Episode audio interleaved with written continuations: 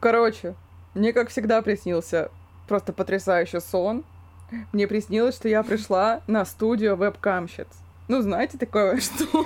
помещение, где девочки снимают комнаты и там делают свои дела. Так. А там все неоном залито красивым розовым, да? Да, естественно. И там где-то неоновый демон, конечно же. Ужасный фильм. Ест глаз. Да.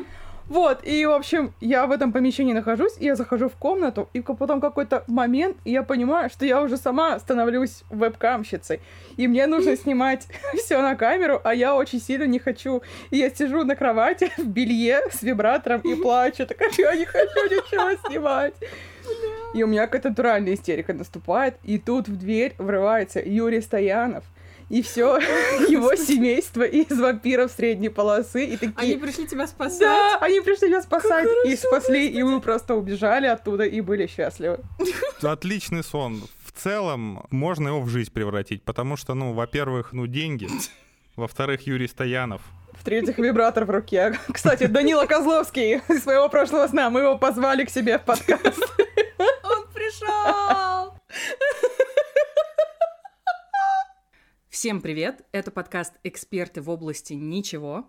Мы смотрим слишком много фильмов и сериалов, хотим о них разговаривать, не можем держать в себе. А еще мы зовем в гости людей, которые тоже не могут держать это в себе. И поздравьте нас! У нас, блин, первый выпуск с гостем. Некий тройничок получается. Я не удержалась. Вадик мой давний друг, давай без этого, пожалуйста, я тебя очень прошу. Я не обещаю. Подожди, мне вот э, вайп Юли очень нравится в целом. Вы вообще не прогадали. Давай так, почти у каждой женщины в первый раз они зовут какого-то очень странного мужика. Ну вот, вот. И вы по этой схемке прям идеально идете. Поэтому все хорошо. Да, потом будете вспоминать этот выпуск с неким чувством э, кринжа и теплоты. О, мой первый тройничок. Потрясающе. Меня зовут Лера Полякова. Меня зовут Юлия Бернштейн, как Рамштайн. А вот этот третий голос, который звучит у вас в голове, вы не сошли с ума. Это не Данила Козловский. Это не Данила Козловский, это лучше. Сегодня мы позвали в гости моего давнего друга Вадика. Вадик, скажи что-нибудь. Добрый вечер, ребят. Окей. Ну, позволь мне ворваться интеллигентно. Просто начать-то нужно немножко с интеллигентной ноты какой-то. Минимально интеллигентной. Ты только что шутил про тройничок. И мне нравилось. У Вадика есть потрясающе смешной YouTube канал, который называется «Было как-то так», и там он рассказывает всякие исторические штуки, но они очень смешные. Мой любимый выпуск про самого потрясающего рыцаря, я просто визжала, это потрясающе смешно. Спасибо. Да, это было хорошо. А еще у этого приколдесного исторического шоу когда-нибудь э, будет подкаст-версия, где мы, ну, наверное, я надеюсь, появимся. Если мы переживем этот выпуск. И когда-нибудь Вадик ее выложит. В общем, я не зря-то начала говорить про Юрия Стоянова, потому что у нас, хотела сказать, как вы догадались, а вообще нахуй невозможно догадаться, спешл про vampires. Потому что мы ёбнуты. Я обожаю, как вы что-то подвязываете через просто свои какие-то качества. Сегодня вот это, потому что мы ёбнутые. И одно и то же качество вы можете юзать сколько угодно раз. Вообще не принципиально. У нас подкаст, потому что мы ёбнутые, все правильно. Перед тем, как мы начнем, чё, ребят, вообще, как дела? Вообще, я ровно так же, как и две недели назад, когда ты меня спрашивал, как у меня дела, я не сплю всю ночь, сплю весь день и хожу потом с бледным грустным ебалом, потому что я вампир. Очевидно. А у меня заканчиваются мои витамины D, а мне нужно их пить постоянно, потому что у меня какой-то ультра низкий уровень витаминов D. То есть я тоже вампир. Есть, кстати, теория, то, что вампиры пьют человеческую кровь, потому что в ней есть витамин D, который они получают через солнце, а вампиры не могут находиться на солнце, но вы поняли. То есть мы Прикол. такой ходячий айхерб для всех вампиров, я правильно понимаю? Пусть будет так. А я смотрел две недели фильмы про вампиров. И ничем хорошим это не закончилось. Вы знаете вообще, что нельзя пересматривать любимые фильмы из детства? Потому что они оказываются невероятной хуйней. Да. Абсолютно. Ну, я однажды пересмотрел фильм «Брат 2», который нежно любил в детстве. Это не фильм про вампиров, но это просто своеобразное кино. Да, не могу да. назвать его хорошим. Хорошо, что это не работает с мумией.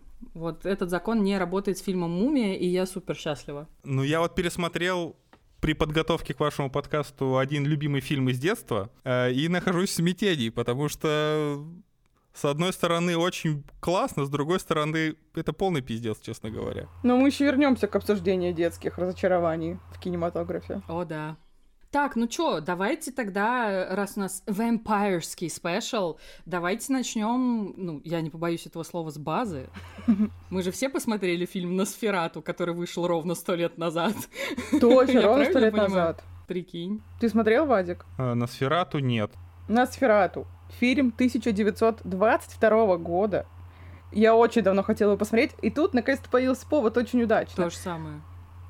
Короче, начнем с того, что это прикол дикий. Это немое кино, где появляются титры со словами, что уже потрясающе. Вау, титры еще и со словами. Да вообще, это я да. никогда... Ты смотрела хоть раз немое кино, кроме артиста? Я нет. Это был мой первый официальный немой фильм.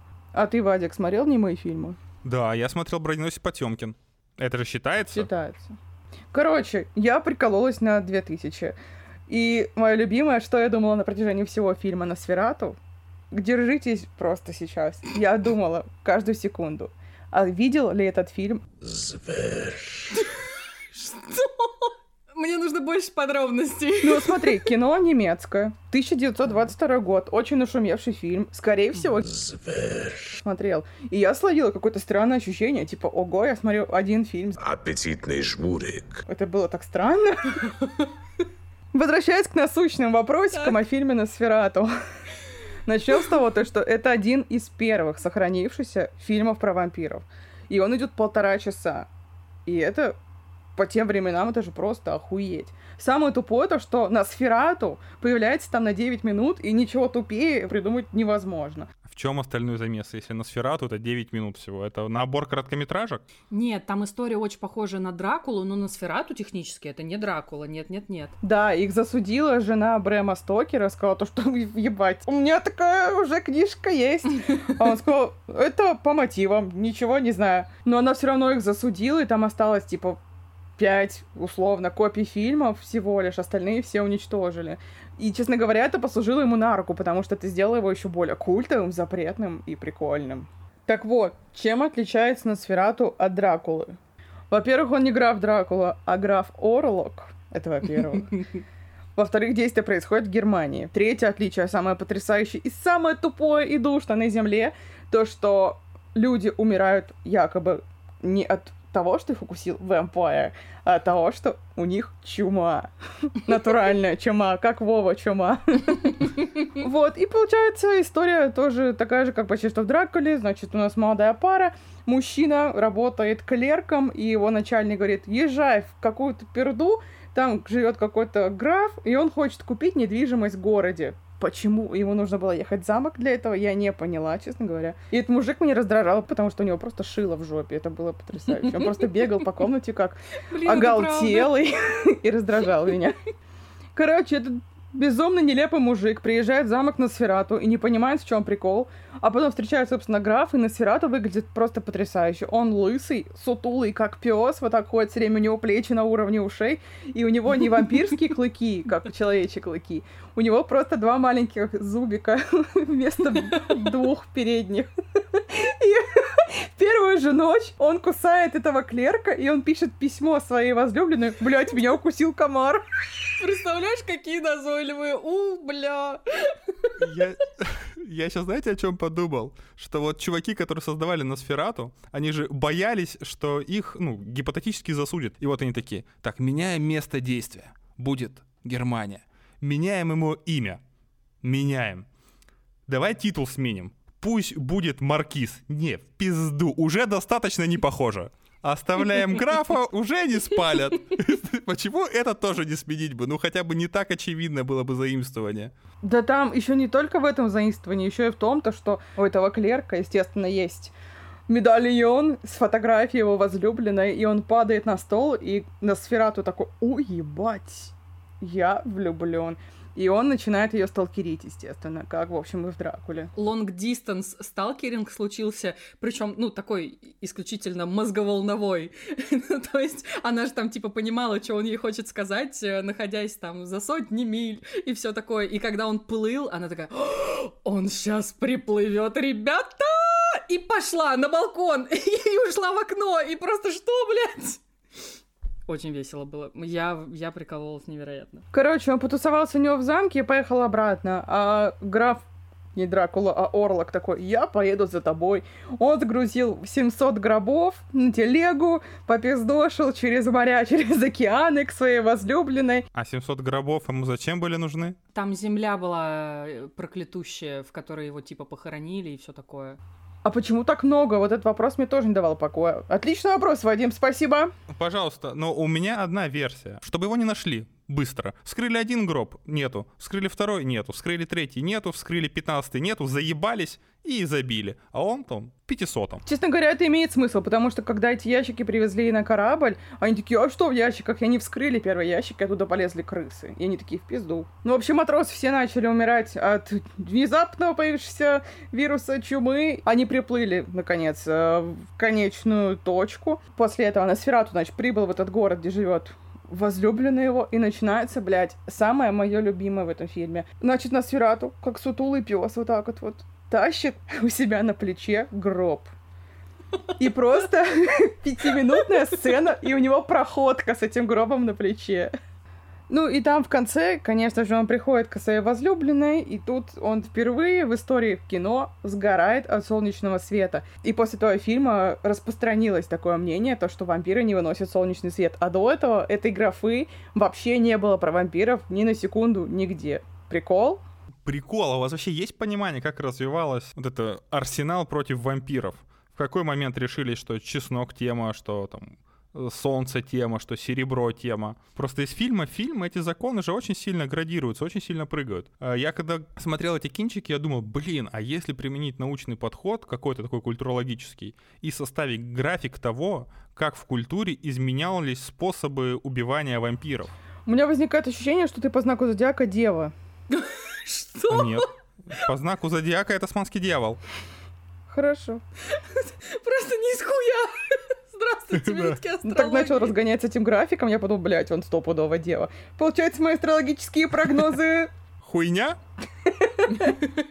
Тем не менее, два важных вопроса. Кто ты по знаку зодиака? Тасманский дьявол. Хорошо, второй вопрос. Я настаиваю. Какой у тебя факультет в Хогвартсе? Это сложный вопрос. Я мечусь между Слизерином и Гриффиндором. Блядь, выбирай потому что правильно. слабоумие и отвага это мое, и Слизерин это мое. Я хожу во всем черном всегда. Ты думаешь, это так работает? Это так работает. Ну и немножко, ну, говно человека, мягко говоря. Вот. Но при этом туповато храбрый. Там бы задумалась шляпа не на секунду, но потом бы сказала, куда. Кстати, это было похоже что-то на внезапный блиц. И как ты знаешь, у нас есть внезапные блицы, но мы решили приколоться в этом выпуске просто на 7 миллиардов. Это вообще не так. Подожди, на 7 миллиардов чего? Приколов из пяти. Короче, и на протяжении всего выпуска мы будем делать ультра внезапные блицы по одному вопросику, чтобы было так внезапно, что как понос. Чтобы ты вообще не расслаблялся ни на секунду. Я так долго придумывала метафору и сказала понос, какой ужас! Мы от- открыли список того, как можно держать человека в напряжении. Напряжение держать человека и очко, я бы так это сказала. Очко всегда стоит держать в напряжении, потому что, ну, мало ли что. Внезапная мудрость. Возвращаясь к Носферату. Я знаю, никому уже он нахуй не нужен. Мы начали шутить про говно. Это сейчас в приоритете у нас. Тем не менее, Носферату еще прикол в том, то, что стал новатором в очень многих технических вопросах. Например, они впервые использовали негатив на съемке, что прикол. Типа ругались постоянно, были токсичны друг к другу. Ты про это нет? Да, да, я про это. Такие на немецком каждую секунду. Да пошел ты нахуй. Потрясающе. Вот, короче, там они использовали ускоренную съемку. И мое любимое, то, что тогда еще не умели снимать ночь. Честно говоря, ну, как вы знаете, ночь научились снимать вообще относительно недавно ночью. Мгм. И чтобы условно обозначить то, что на сферату идет не днем, а ночью, они использовали синий фильтр, но это все равно смешно в говно, потому что он идет, и за ним тянется тень его, и, естественно, гроба на плече. Давайте сделаем минутку образования. Давайте расскажем, что такое эффект голливудской ночи и почему ночь, которая снимается днем, так прикольно выглядит в кадре. Давай расскажи. Эффект голливудской ночи — это когда днем снимается ночная сцена, и потом на цветокоррекции перекрашивается кадр полностью. Почему так снимали? Потому что не могли по-другому, естественно, потому что камеры не вывозили. Почему сейчас так делают иногда? Например, почему именно так снимали ночь в «Ла Ла Ленде»? чтобы достичь эффекта старого Голливуда. Это когда у тебя в ночной сцене есть тени от людей, тени от предметов и очень э, далекая видимость, типа дальность прорисовки кадра чудовищная. Так снимали, например, ночные сцены в «Безумном Максе» новом. О, прикол. Я не знала. Люблю его, не могу. Очень хороший фильм. Очень хороший. Идеальный сюжет. Сюжет, где они сначала едут туда, а потом обратно просто. Это прикольный такой прием, который уже нахрен никому не нужен, но если ты очень сильно кинозадрот, то можешь именно так снимать ночь. Ну или типа это дань уважения. Такой прикол еще может быть. Дань уважения, да. Или если ты хочешь дотянуться до эстетики картинки старого Голливуда и хочешь использовать какие-то старые пещерные технологии, вот пещерная технология снимать, а потом перекрашивать. Последний факт смешной про Носферату. Главного исполнителя роли, соответственно, графа Орлока, зовут Макс Шрек. У меня все. Я думал Макс Корж. Но Макс Шрек гораздо пизже, согласись. Блин, а я думала, скажешь ты про это или нет. Я не сказала бы про Шрека. Шрек мой любимый мультик. Ты смеешься? Пизжу мой любимый мультик Мадагаскар. А ваши какие любимые мультики? Я нахуй не знаю. А, я придумал. Мой любимый мультик это «Отважный маленький тостер». Отличный мультик. Я обожаю Блядь, ты... Подожди, стой, ты видела «Отважный маленький тостер»? Конечно, у меня была кассета, я его недавно пересматривала. У меня тоже была кассета. Я всем вокруг рассказывал про «Отважного маленького тостера». Никто никогда не слышал про этот мультик. Я думал, что я его выдумал что это какая-то моя персональная шиза, моя некая вселенная, которую я придумал в детстве, и я выдумал этот мультик, про него никто ничего не знал. Что у меня не было доказательств того, что я сошел с ума, специально не гуглил. Потому что если я вдруг загуглю, а этого мультика не существует, ну, у меня проблемы в этот момент начнутся. Поэтому я решил не гуглить и просто искал человека, который пережил похожую штуку. И я очень рад, что этот мультик был. Это круто. Внезапный блиц в таком случае. Врывайся, давай. Вадик, окрошка с квасом, с минералкой или с кефиром? Э, альтернативный путь, я не люблю окрошку. Я выхожу из чата. Я недавно узнал со своей колокольни, которая немножко, ну, оторвана от общего информационного поля, что, оказывается, есть такой баг сознания у женщин, что они не могут срать в гостях у парня. Да. Потому что считают, что это как-то, ну, зашкварно, или как-то может что-то там разрушить какую-то какую-то магию разрушить. Это мой ночной кошмар абсолютный. Ну, это правда так? Да. У меня да. Да. Всем похуй. Вообще, ну, вы даже себе не представляете, насколько. Скорее всего, ни один парень этого даже не заметит когда женщина уходит в туалет, никто не сидит, блядь, и не слушает. В этот момент открывается YouTube, не знаю, что угодно. Никто не слушает. Даже если услышат, ничего не произойдет. Я не знаю ни одного парня, которого бы это могло хотя бы смутить. Я, короче, не жила с парнем, но у меня есть подружка, которая живет, с парнем, и мы с ними когда тусуемся, ну, мы с ними бухаем, а когда ты побухал, на следующее утро тебе нужно очень мощно про прокакаться. Подожди, есть термин важный, я его обучу вас сейчас. Так.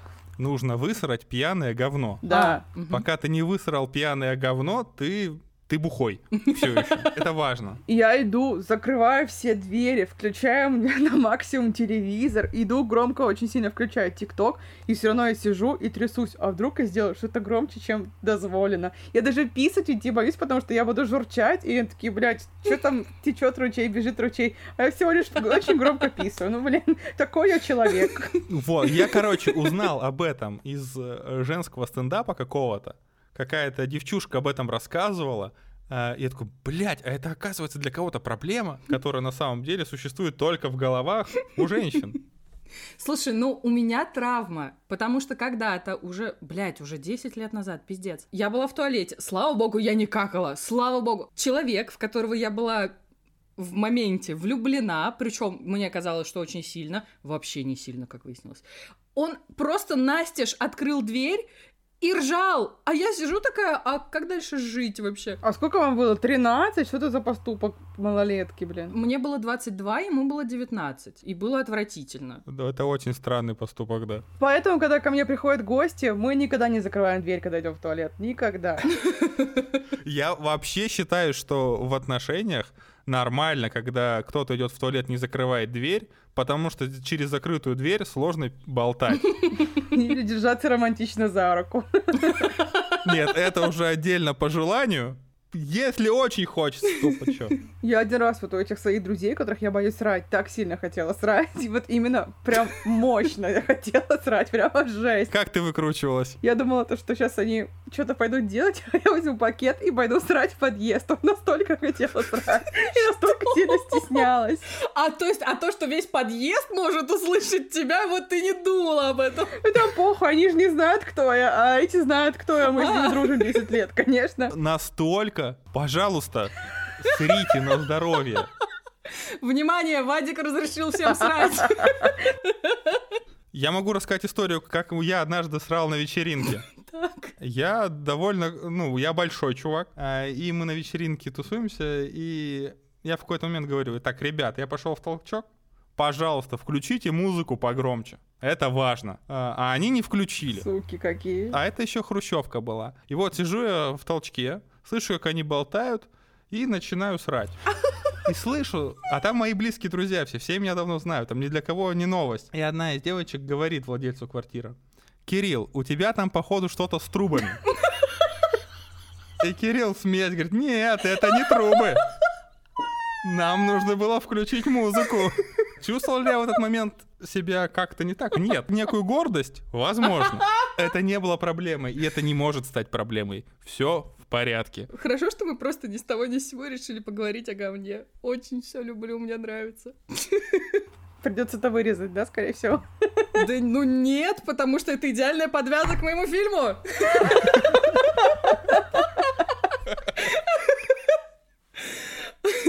Ну и, собственно, это мне напомнило о том, что я хотела вам рассказать про, ну, некое кино.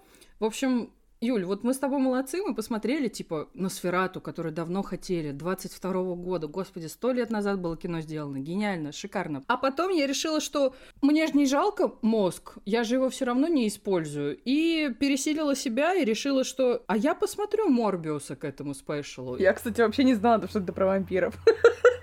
Ты сейчас открыла для меня какую-то вселенную говна, видимо. Очевидно, все так. Ну, в общем, кино Морбиус это настолько хуевое кино, как от него этого ожидали. Да, настолько. Если вы решите посмотреть этот фильм, вас может э, ввести в некое заблуждение стандартная марвеловская заставка в самом начале. Вам может показаться, что это какая-то экранизация комиксов, которая, ну, потенциально может быть клевой. Нет.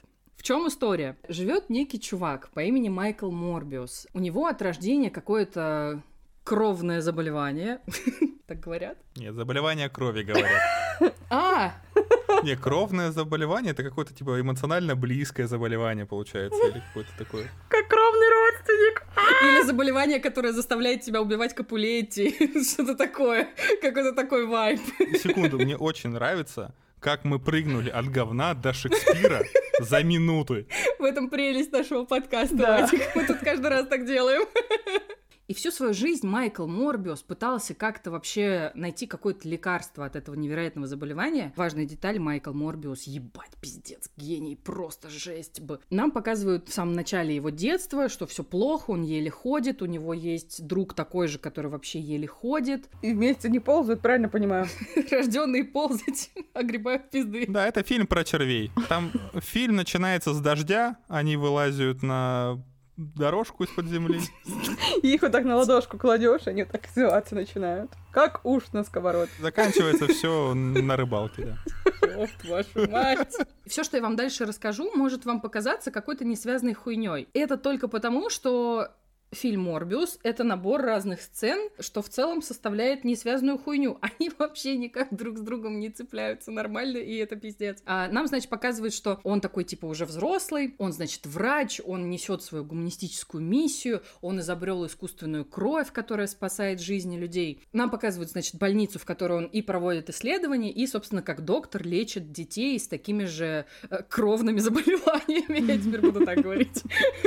Нам показывают девочку, состояние которой резко ухудшается, ему приходится ввести ее в кому, он из-за этого невероятно сильно расстраивается. Но потом включает ей песню «30 секунд до Марса», и она сразу же восстает из комы и идет.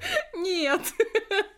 И, значит, состояние этой девочки, оно как бы запускает сюжет, оно вот сподвигает Майкла Морбиуса окончательно заняться всей той историей, которой он занимался всю свою жизнь, но сейчас он решает, что все, вот этой девочке поплохело, все пиздец, вот теперь я точно все доделаю. С дедлайнами у пацана не очень, явно, очевидно. Ну, девочка с, в искусственной коме, ну, значит, можно еще попроебываться, время есть, нормально. В целом потом так и происходит. В общем, Майкл Морбиус препарирует одну из летучих мышей, которых вот он, значит, собрал в начале фильма в этой пещере. Что-то из нее вытаскивает, помещает в какую-то, ну, научную водичку, скажем так. Потом он это все центрифужит, и у него таким образом, значит, получается некая сыворотка, которая, по идее, должна спасти его от его кровного заболевания. И не только его. Вот. Но так как проводить эксперименты на людях нелегально и не очень этично, он решает, что он возьмет с собой только э, девчулю, которая ему всегда помогала в его исследованиях, и отправятся они на корабле, который называется, внимание, Мурнау. Я очень смеялась от этой отсылки, я невероятно сильно кекнула. А я не поняла отсылки. В честь Фридриха Мурнау, который снял Носферату. А, Это режиссер Носферату. Да. Прикол. А если бы назывался Шрек, вот это было бы уже попизже. Там бы постоянно играла Somebody once told me. И они бы еще так дверь без с ноги все распахивали. Все двери бы так распахивались. Хочу жить во вселенной Шрека. Блин, да. И, в общем, он на этом корабле Мурнау отправляется в нейтральные воды. Ну, чтобы, типа, если что-то случится, чтобы, ну, лигали, до него не докопался никто. И, короче, значит, он на этом корабле вкалывает себе эту поеботу, моментально звереет, начинает прыгать по стенам. За ним несется такой вампирский дымок. Я не знаю, как это назвать. Он всегда как будто вышел из бани. Да, но вот этот дымок, который за ним тянется, он то серый, то какой-то желтый, потом он становится фиолетовым, когда Майкл Морбиус сильно Ну, это понятно, смотри, у тебя банька была, значит, шалфей, Бля. потом. А если синий, то водка там была еще. Подожди, прости, вот, э, есть чипсы с дымком, есть Джаред Лето с дымком. А есть я, который дымится, когда думает о Джареде Лето.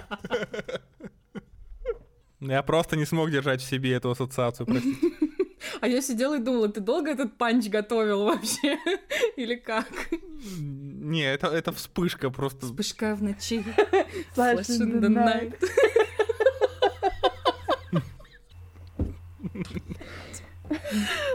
Вадик, а правда, что ты Никита Малинин? Скажи, я ведь для тебя котенок. Просто ответь так. Я на секунду отвлекся. И уже стал Никитой Малининым. Ой. И чё, Джаред Лето с дымком, как Чипсина, бегает по кораблю. Дальше он э, возвращается, ну, насколько я поняла, в Нью-Йорк. Еще у Джареда Лето простите, у Майкла Морбиуса, был, как я уже упомянула, в детстве друг, у которого ровно такое же заболевание, играет этого друга Мэтт Смит. Красивый доктор. Красивый доктор, да, в твоей вселенной это красивый доктор кто? Это лучшее вообще, что случилось с этим фильмом, потому что видно было, что хоть кто-то наслаждался тем, что он делает вообще на этой съемочной площадке. Он, пока Майкл Морбиус сидит в тюрьме, он пиздит склянку с а, сывороткой, причем он не знает, как она на него точно повлияет, он ее все равно себе колет и становится, как и Джаред Лето, на вид злой собакой, но по факту вампиром. Он не знает, как на него это подействует, но он все равно в себе это вкалывает. Это как мужики в гараже гонят что-то. Потом такие, блять, мы не ослепнем. Да по-любому не ослепнем. Все будет нормально, я так сто раз сделал. Ну, примерно он так и поступает. В этом фильме все так поступают, понимаешь? Мэтт Смит начинает убивать уже не каких-то неприятных э, детективам людей, а вполне себе полезных членов общества. И во время одной из перепалок, которая происходит почему-то в метро, Мэтт Смит убивает кучу полицейских. Майкл Морбиус на это все просто смотрит, вообще не пытается ему помешать и грустно просто уходит на платформу, куда скоро придет поезд. Тем временем Мэтт Смит, который доел уже э, всех полицейских, его догоняет, и у них до этого был реально, ну, прям душевный разговор двух братанов. Они были как грустные крокодильчики вот с этого стикера из Телеграма, которые обнимаются и такие бро-бро-бро-бро-бро. То есть вот такой был примерно диалог. И Мэтт Смит, который сожрал нескольких человек, смотрит в спину грустному э, Майклу Морбиусу и решает, а сейчас я ему тоже напиздячу. И они не с хуя начинают драться, просто не с хуя. Я такая, что, блядь, происходит вообще в этом кино? Мне может кто-то объяснить? Пока пуля в пулю, история мужиков гараже. Все сходится идеально. Ну, в общем, да, дальше весь фильм происходит вот эта вот возня, и э, нужно как-то всю эту пиздоболию остановить. Мне еще при этом очень нравится внутренний конфликт Майкла Морбиуса. Он же всю жизнь боролся с кровными заболеваниями, вот, и синтезировал э, искусственную кровь. И он, короче, понимает, что он вампир, ему надо пить кровь. И он херачит, значит, э, эту искусственную кровь из вот этого пауча. Подожди, пауча? Ну, пауч — это пакетики вот эти, ну, типа вот... Пауч — это паук. Вадик В моем мире он что-то делает с пауком. пьет из него. Потрясающе. Ёб вашу мать. Хорошо, из пакетика с искусственной кровью. Но очень смешно из-за того, что у фильма не рейтинг R, у него там, по-моему, 12+, им особо нельзя кровь показывать. Поэтому каждый раз, когда он пьет кровь, он просто делает вот так и такой... Это очень смешно выглядит. Как тупо фильм про вампиров, в котором нельзя показывать кровь. Да, и это супер тупо. Вот, и, короче, полфильма он пьет вот эту вот искусственную кровь, которую он же и придумал. Но в какой-то момент он понимает, что она очень ненадолго его держит в состоянии, ну, каком-то адекватном. И скоро ему придется пить э, кровь уже такую, которую, типа, сдавали пациенты и все такое, которую он, собственно, исследовал. И главный конфликт Майкла, сука, Морбиуса в том, что я не могу до этого опуститься, я не могу пить человеческую кровь. И я такая сижу, думаю, ты, ты что, шутишь? У тебя в твоей лаборатории отдельная комната с этой вот э, искусственной кровью, та- она как гардеробная. Там рейлы такие стоят, и на них висит просто парад очень-очень разной крови, разных там, я не знаю... Можно я до другого доебусь? Тут вопрос вот в чем. Ты решила нам устроить фестиваль терминов? В смысле? Рейлы? Блять, что это? Это вешалки? Это шкафы? Это стил... ш- Ре... Блять, ты выучила все, что продавала Икея наизусть? Что, рейлы, блядь, что это? Ну, рейл — это штука, на которую вешаются вешалки. Он может быть подвесной, он может быть такой на колесиках вешалка, вот такая вот с Ну, рамочкой. вешалка для вешалок. Я должна вот это была сказать вместо слова рейл. Правильно я понимаю? Ну, мне было бы понятно, потому что ты сказала, там рейлы, я придумал, подумал, что какие-то женщины по имени Рейл, их там до хрена, они стоят, запас их. Вадик сам вообще свой фильм сейчас придумает. Стоят женщины, держат пакеты. Это пенсионеры по скидкам пошли в Дикси закупаться.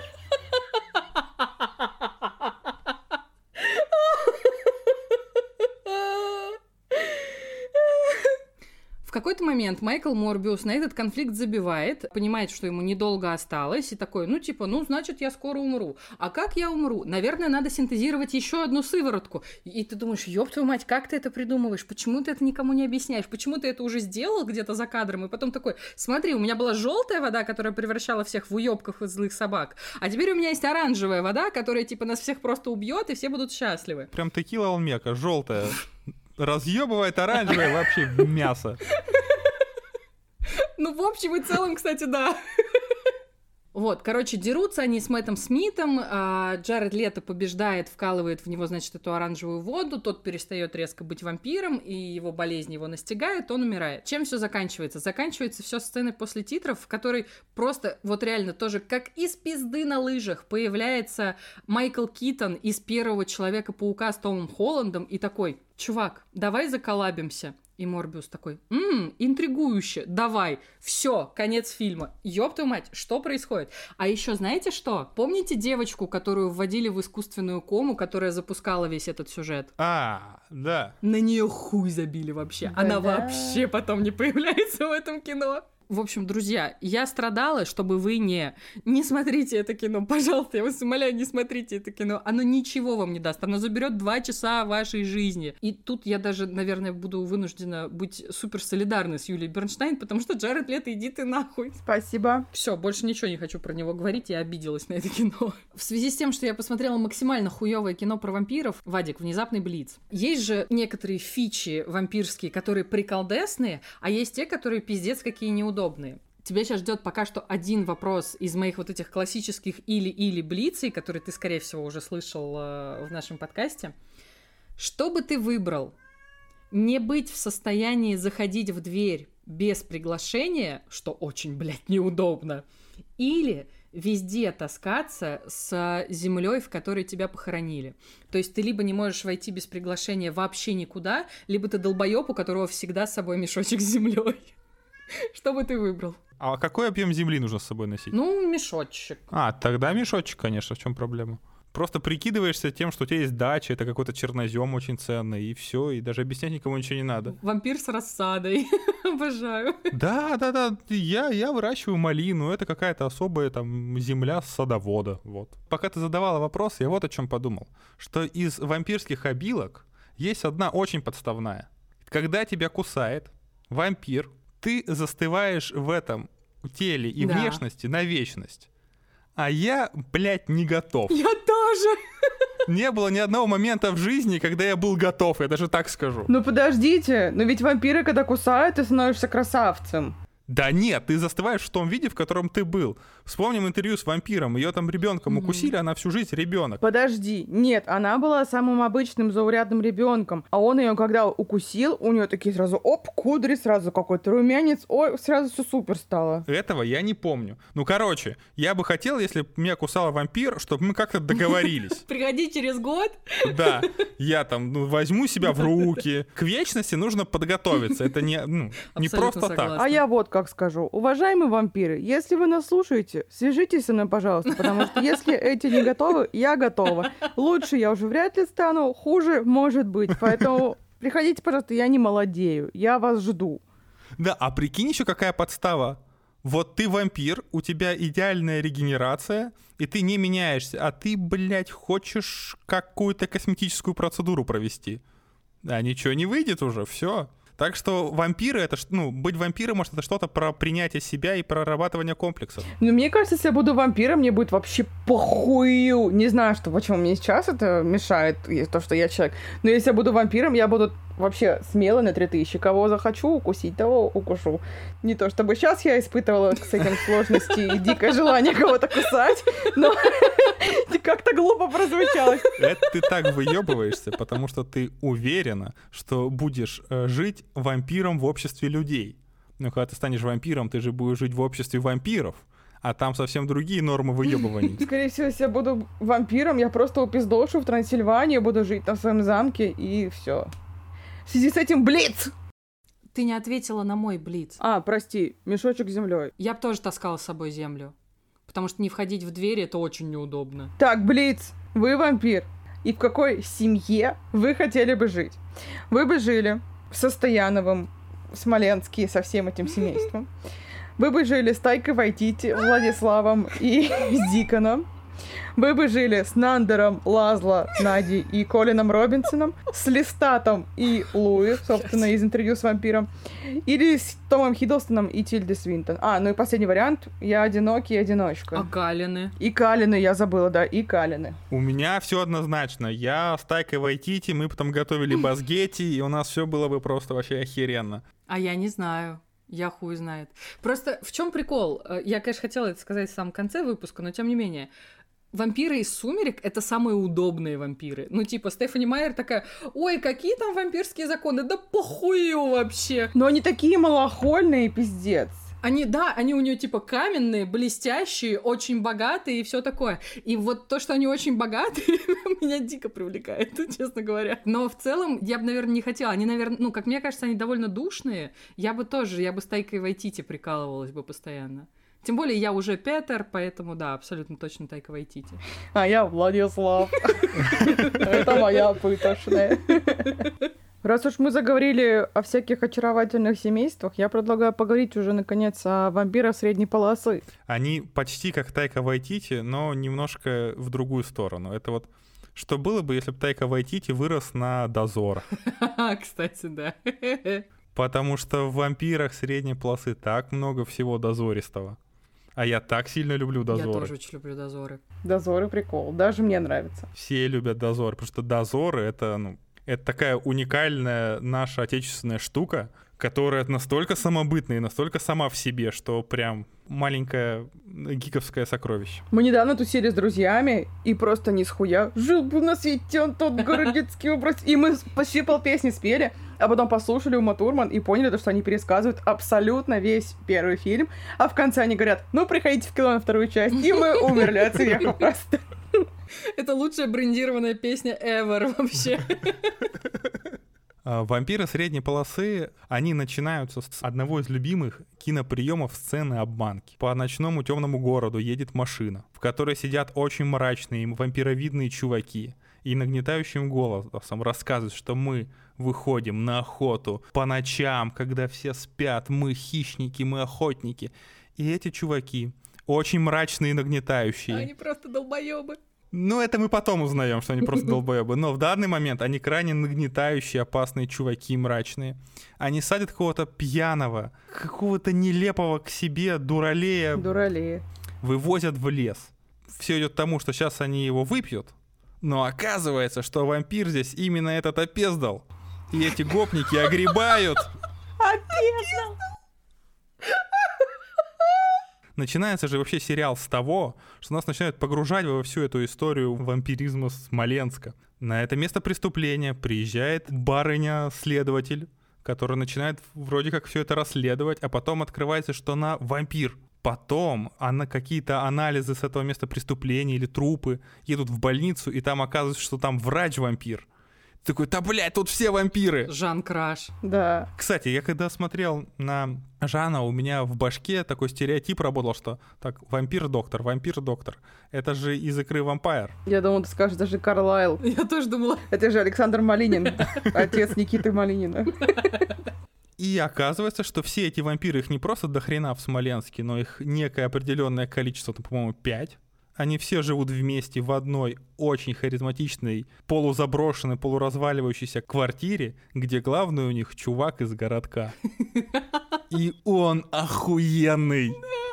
Он в этом сериале такой обаятельный вампир, он такой заботливый дедушка-вампирюга.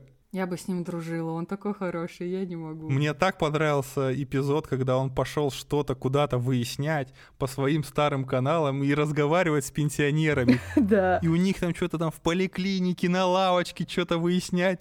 Это классно было. Вообще, самое ценное, что есть в этом сериале, это Юрий Стоян. Абсолютно точно так, да. Вообще, остальные линии, кроме Стоянова, мне понравились не так сильно. Какие-то из них такие были очень, ну, заштампованные, что ли. Они такие простые были. Но Стоянов охуенный. И линия Стоянова, там можно было что угодно написать. Он настолько самобытный вампир. Я никогда не видел таких вампиров. Вы видели вообще вампиров, похожего на Стоянова в каком-нибудь другом произведении? Нет, которые отряхиваются после автокатастрофы и говорят «ёкарный малахай». Нет, не видела. Очень хорошо.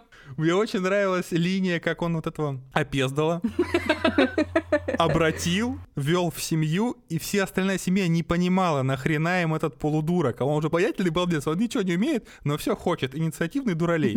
И как Стоянов там врет, типа, да он талантливый хакер, да он там буду- будущее чего-то там этого, да он талантливый. А очевидно, что нет. Ну и потом прикольно, когда открывается, почему именно он сделал вампиром, это кек. Я, кстати, довольно скептично была настроена к вампирам средней полосы, потому что когда еще давно-давно работали кинотеатры, до ковидные вот эти вот времена, был трейлер, показывали в кино «Вампиров средней полосы». Я такая, что за кринжуха? Я никогда в жизни не буду это смотреть. А потом Лера Полякова мне такая пишет, я посмотрела, бля, разъеб, это шутка какая-то, как это может быть разъебом? А потом начала готовиться к нашему спешлу, посмотрела и разъебалась. Разъебалось, мне кажется, не то слово, это какое-то уютный размот ты получаешь с этого фильма. Лампово разъебалась. Да, там ламповый разъеб от него, потому что разъеб это форсаж. Давайте градационную шкалу все-таки держать. Обожаю, что Вадик везде говорит про форсажи. Форсаж охуенный. Я, короче, когда смотрела «Вампира средней полосы», меня довольно сильно смутил вообще главный конфликт, когда Святослав Вернедубович отказывался сделать вампиром там одну героиню. Вам не казалось это странным, то, что они, ну, приняли то решение, которое приняли. Конфликт говно. И антигерой, который появляется в последних сериях, вдруг невзначай, тоже, ну, хуйня собачья. Я смотрела фильм о фильме, и они, когда еще до ковида начинали это все снимать, а потом им в ковид пришлось запаузиться довольно сильно, они не знали, чем закончится сериал. Они начинали это все с недописанным сценарием, именно поэтому все получилось, как получилось. Это не портит сериал, потому что даже средний сюжет не портит обаяние этого сериала. Мгм. Его главная фишка — это обаяние. Да, да. Да, меня весь сериал смущала одна вещь. Герои сталкиваются с проблемами. У всех вампиров в этом сериале есть какая-то суперсила своя. Мгм. Например, там, Стоянов летать умеет. Еще кто-то, еще кто-то умеет делать. Я, кстати, весь сериал думал, что молодой балбес, которого они только обратили, он же не может найти свою суперсилу. Мгм. Я был до конца уверен, что они разыграют ту же карту, что и в отбросах. Я тоже. У меня прям тоже была такая мысль, да. Или то, что он умеет раздваиваться. К чему я веду? У каждого вампира есть суперсила. И у одного из этих вампиров, точнее у вампирши, есть суперсила гипноза. Она может кого угодно убедить Ага. в чем угодно. И при этом, блядь, у них проблемы с людьми, которые им что-то хотят сделать. Так позовите бабу с гипнозом. Пусть она побеседует. Она так много раз за сериал решала вопросы беседой. Почему не отвести ее к тем людям, с которыми реально нужно побеседовать? Этот дисбаланс сил вот и суперсил, он настолько выбешивает. Блиц-опрос! Вы вампир все еще. Какую суперспособность вы бы себе выбрали? Летать? Летучая мышь. Извините. Гипноз. Двигать предметы. Читать мысли. Или управлять животными. Так, управлять животными точно нет, потому что мне будет очень досадно и обидно, когда даже со своей суперсилой вампирской я не смогу управлять своей кошкой. Потому что я буду командовать что-то, она будет смотреть на меня как на говно, я буду понимать, что у меня есть суперсила, и команды даже так не работают, мне будет обидно. Поэтому точно нет. Ну, летать прикольно. Прикинь, ты вампир, ты типа условно бессмертный. Плюс ты умеешь летать. Вопрос же, насколько масштабно ты умеешь летать. Можешь ли ты летать в масштабах космоса, например, или нет? Но если ты Юрий Стоянов, то вряд ли. Но так как ты молодой вампир, то, мне кажется, вполне себе. Но в форме-то я в похожей. Это тоже нужно учитывать, мне кажется. Вадик не отпускает эту тему. Мой выбор летать. Лера. Гипноз. Я выбираю тоже вампирский гипноз. Да зачем? Зачем? Ну это же скучно. Ты представляешь, что все твои навыки беседы, вежливости, коммуникации, они все, ну, пропадают. А еще гипноз экономит тебе время, И силы, и нервы. которое ты этими навыками мог бы сильно потратить. Когда ты вампир, у тебя времени до хрена. Но нервов не так уж и много. Ну, кстати, да, я начну злиться, кого-нибудь ёбну, он ёбнется вообще на совсем. Ну, не-не, мне не нравится. Например, вот, да, я вампир, да, и я прихожу к Идрису Эльбе в гости. Я его вампирски гипнотизирую, говорю, снимай штаны. Он снял штаны. А если я приду к нему, он скажет, иди-ка нахуй. А? Это же я так могу к Крису Эвансу сходить. А! Смекал очка. Так что ты давай там, да, Идрис Эльба, готовься. Сейчас со мной вампиры свяжутся, и потом жди в гости. А что там, да, мы говорили про вампира среди полосы, кстати, да. Ну, вы рекомендуете их к просмотру же? Это же лучше, чем Мобиус. Все в этой жизни лучше, чем Морбиус, Вадик. Естественно. Настолько он плохой, что все в жизни лучше, чем он. Он очень плохой. Он очень плохой. Я максимально рекомендую вампира средней полосы. Отбросьте все свои скептические настроения и посмотрите, вы кайфанете на 100%. Хорошо, что я киваю в подкасте. Да вы оба сидите, киваете. Мы высказываем тебе поддержку этому утверждению, да. Как Караморе теперь подвязать? Да через пизду, нормально все. Все, мы от хорошего русского фильма переходим к Караморе. Что нелогичного? Честно говоря, да. Итак, Карамора. Во-первых, начнем с того, то, что я одинокий бродяга любви Карамора. Извините, я пела это каждую секунду этого сериала. Так, поехали. Карамора. Данила Козловский. Студия Данила Козловского. Режиссура Данила Козловского. И, в общем-то, он в главной роли. Первый вопрос, что я выяснила, что такое карамора, оказывается, то, что это огромный комар, который все называют малярийный. Это карамора. Так это как пауч. Пауч и карамора. Они типа это... Они мэчатся. Короче, это все происходит э, в революционной России. Значит, он революционер, он во всякие группировки туда вот протискивается, они устраивают всякие замесы против власти. У них все супер, у них вот эта группировка, в которой есть Никита Кукушкин. Я скажу это, это, не знаю, спойлер, не спойлер, но Никита Кукушкин сначала так расстроился, что там есть, а потом он умер, и я так обрадовалась, и сразу как-то легче жить мне стало, и ярче, и веселей. Так, стоп, а чем тебе не, не угодил Никита Кукушкин? Он тоже нахуй идет? Он дикий, он нахуй не идет, потому что если я скажу Никита Кукушкин, иди нахуй, он придет и оближет меня с пятки до виска, как поперечного. Поэтому Никита Кукушкин просто дикий, и хотела бы я с ним связываться, э, вряд ли. Дикий или бешеный? Бешеный! Вот такой вот он. Вот, но как он умирает, это самое главное. На них нападает вампир. И тут и Данила Козловский узнает то, что вампир существует в царской России, и, конечно, он охуел. И тут он начинает копать, и он понимает то, что все высокопоставленные товарищи Российской империи, они вампиры. И он начинает искать сообщников, чтобы поднять против них некое восстание. Вот, и это происходит весь фильм, конечно, и там у Данила Козловского разные потуги в разной степени происходят. И иногда так душно. Я просто, я сидела, смотрела, когда кончится сцена Данила Козловского и начнется вампирская, потому что это невозможно. У меня есть один вопрос. Откуда у Данилы Козловского, у персонажа Данилы Козловского, у Караморы, извините, откуда у него American accent? Откуда? Это в сценах, где он с журналистом с этим разговаривал, ты про это? Да, который, между прочим, играл в интернах. А еще, еще в этом фильме на секундочку появляется Дэниел Барнс, который ведет канал Skyeng. Я его так люблю, он такой смешной, пиздец. Так вот, тем не менее, откуда у Караморы так как он из низших слоев общества, полагаю, American accent. Но он же там потом даже чморит вот этого друга своего, что он до сих пор не выучил английский. И, кстати, по поводу American accent Данила Козловского, ты в курсе, что Карамора — это не первый vampire movie, в котором снимается Данила Козловский? Yeah, I know.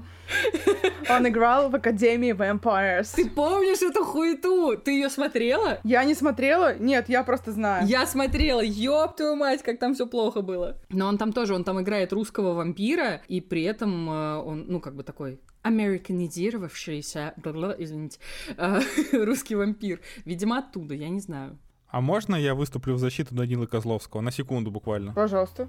Ну, с ним есть хорошие произведения. Э, Данила Козловский очень хорошо сыграл такого немножко безумного персонажа в сериале «Викинги». Там он хорош. Потому что везде он Данила Козловский, как Данила Козловский. Там он чуть-чуть от себя отличается. Возможно, потому что его переозвучили. Я не уверен. Понятно. Да не, ну слушай, а я, ну, в принципе, Данилу Козловского не очень хочу ругать. Ну, типа, я о нем была не сильно высокого мнения, а после Караморы я его прям зауважала. Мне кажется, он прям молодец. Я не испытываю ничего негативного к Даниле Козловскому, и бомж из Иванова не даст соврать мне. Я, поставил все это на правильные рельсы. Но, тем не менее, возвращаясь к Караморе, я сворачиваю эти рельсы обратно, без ду. От чего я словила кринжу, когда появляется Распутин, я взвизгнула. Во-первых, потому что это все еще из интернов Лобанов, ну это хуй с ним. Я с ним обнималась, у меня есть автограф его, неважно. Зачем я это сказала? Короче, он, значит, Распутин, а потом ты такой смотришь, ну да, да, понятно. А потом выясняется, то, что Распутин — это Саня первый, и я такая, mind равно blow. Что это за хуйня? Что, что, блядь? Что? Я вообще не понял, о чем сейчас. Я перестал смотреть Карамору на второй или третьей серии. Ну, это не было прям плохим сериалом, честно говоря. Да, ну, это, и это неплохой было... сериал. Это очень хороший сериал. У меня сдавило горло от нахлынувшего на меня кринжа. Я клянусь, я просто лежала, я поставила на паузу, я визжала минут пять, и потом включила дальше. Такая, что за хуйня?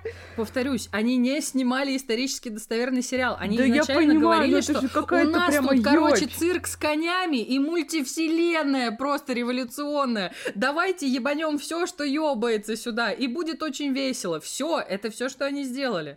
И получилось очень весело, на мой взгляд. Я люблю такой подход, когда, блядь, давай это сюда, это не сюда, давай сюда. Вот, Ща вот, будет там весело. так и было.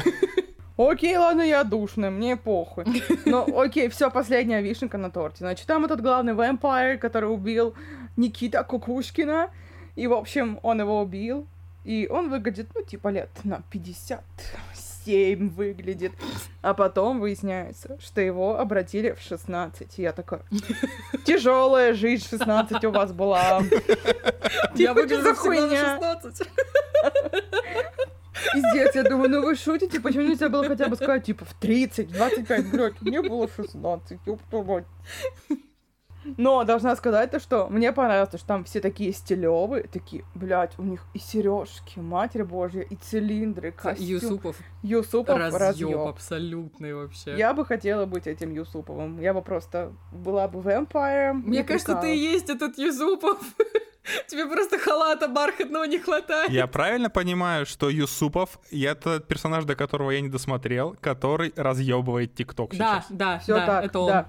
И Димочка Чеботарев, конечно, очень красивый, со своими глазами разного цвета. Ой, он там злой, конечно, сердитый постоянно, но такой хороший, я не могу. Если подытожить, то Карамора вообще как? Я не досмотрел. Ваша рецензия какая? Мне очень понравилось, надо смотреть. Ну, то есть, правда, это, это очень весело, очень кроваво, очень насыщенно. Ну, типа, мне супер вообще. Я немножко словила, не немножко, ладно, я очень сильно словила кринжу, но мне немножко понравилось то, что они сделали в финале в итоге. И особенно Леонид Парфенов мне еще очень понравился, конечно, да. Леонид Парфенов краш. А еще, кстати, Леонид Парфенов сам написал ту речь, которую он говорит в самом конце. И я такая думаю, ну, нихуя себе. Причем Козловский ему писал, типа, а, ну, может, вы хотите сняться, ну, там такой эпизод есть, очень клевый. Сами мы не местные, возможно, вы меня сейчас пошлете нахуй, и я все пойму. И Парфенов такой, ты чё, ёбнутый? Я мало того, что снимусь, я еще и сам все напишу и все придумаю. Короче, я поставила Караморе 6 из 10. Ну, норм. Ну, я думала, что будет вообще совсем пиздосия, но оказалось не такая пиздосия, как я предполагала. У меня есть какая-то э, очень странная, показательная такая гордость, э, что это именно русский сериал, и он на таком уровне сделан. Ну, то есть я прям супер довольная. А еще мне очень нравилось, что вот если ты помнишь, я периодически писала в подвал, что Данила Козловский иногда в Караморе разговаривает как я. Когда он э, э, в какой-то момент, когда там ну, творится какой-то пиздец, и когда он очень сильно устает от этого пиздеца, он сбрасывает весь вот этот вот свой караморский революционный пафос и такой просто, слушай, а ты что хочешь вообще? Тебе что надо-то вообще? И я такая, это же чисто я! Думаю, боже мой, Данилка, ты такой молодец! Очень хорошо. Я прям чувствовала родство с ним в этот момент, понимаешь? Значит, я правильно понимаю, ты Карамора, а я Феликс Юсупов. Учитывая финал, я не хочу быть Караморой. М-м. Давайте так, Карамора, видимо, хороша относительно, но сильно хуже вампиров средней полосы. Абсолютно. Их некорректно сравнивать вообще. А те, кто нас остановит? Я? У меня есть внезапный блиц вам. Так. Вы хотели бы жить в доме, как вампиры средней полосы, в этой обаятельной квартирке, в доме Калинов, в просанном замке Дракулы, промозглом, просто просанном за века, потому что там ссали и, и туристы, и Дракула, и летучие мыши, или... А все, нет варианта или. Три варианта. Я выбираю дом Калинов. Дом Калинов. Вот вы меркантильные, но комфортолюбивые. Вас можно понять, потому что я бы тоже выбрал дом Калинов.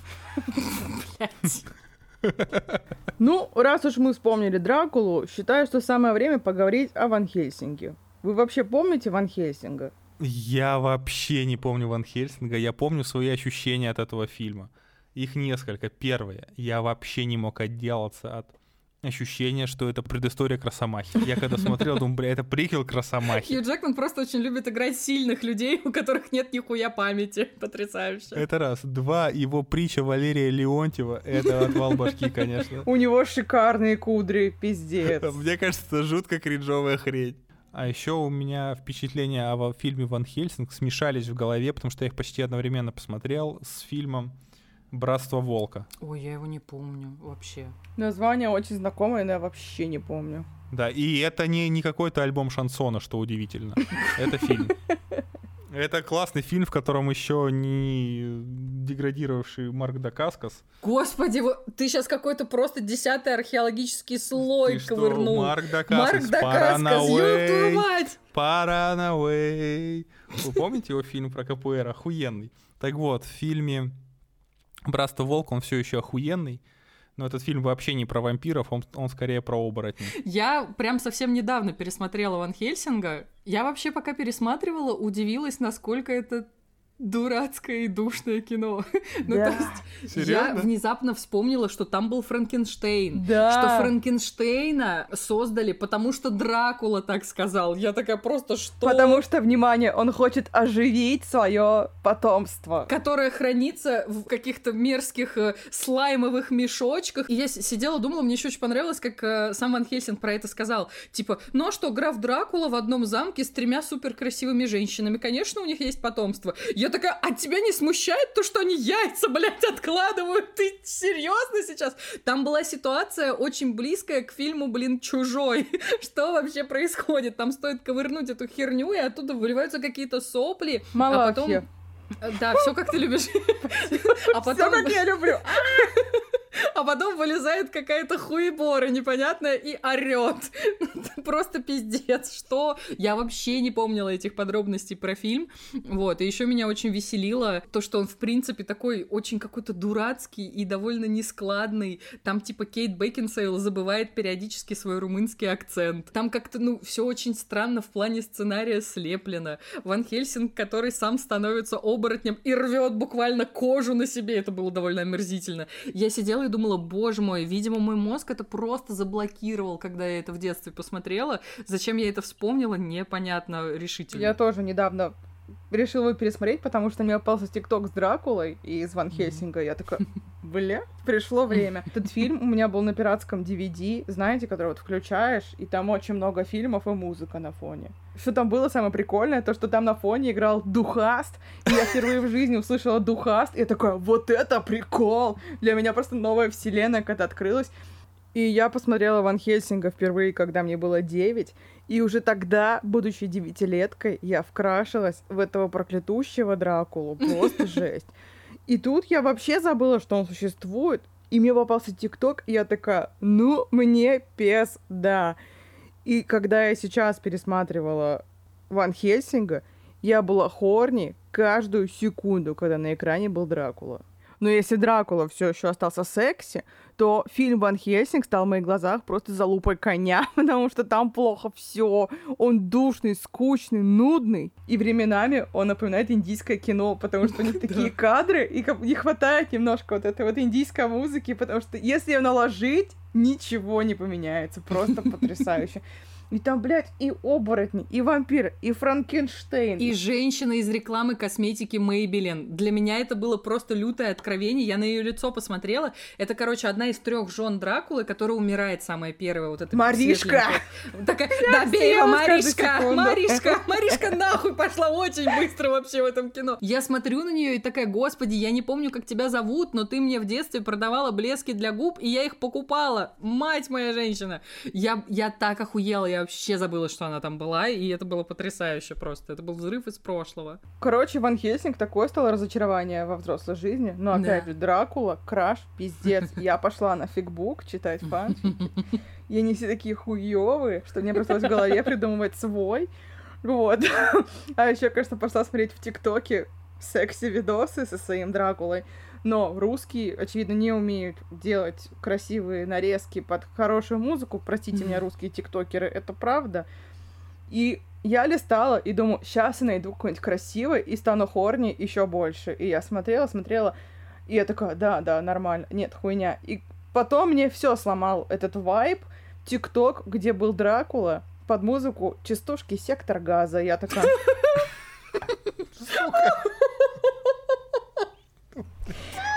И просто мою либидо, как обычно, не пробила стратосферу, она просто в ядро земли улетела. Это шутка какая-то, что ли? Я сейчас вот о чем подумал.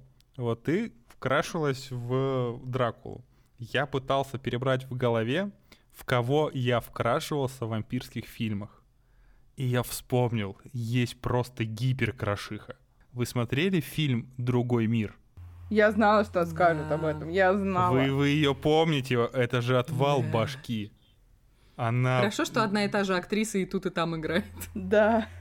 Но там, подожди, там она в главной роли. Она там в латексе, а не в плаще.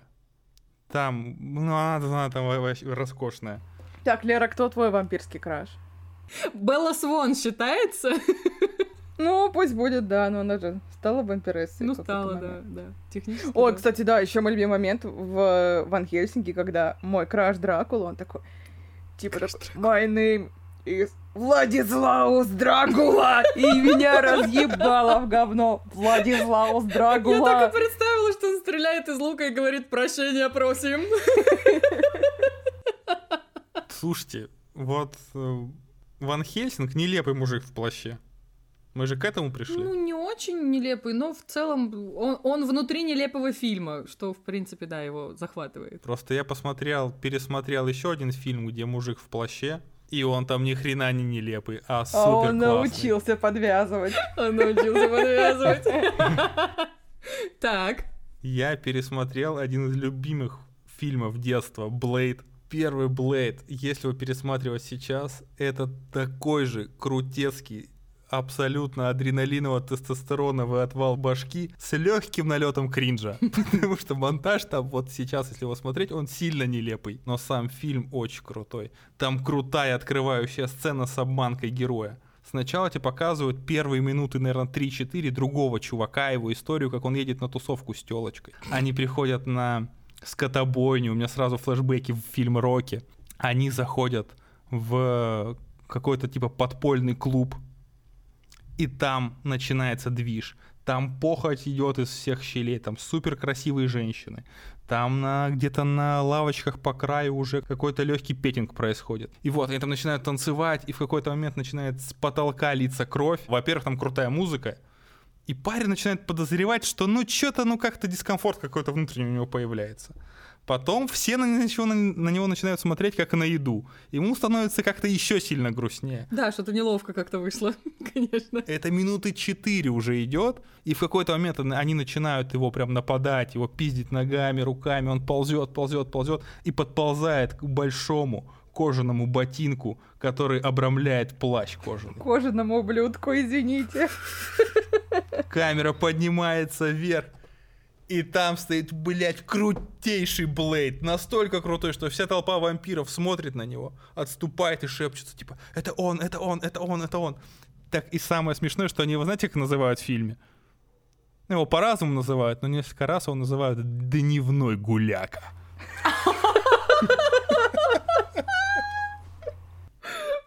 Потрясающе. Дневной гуляка.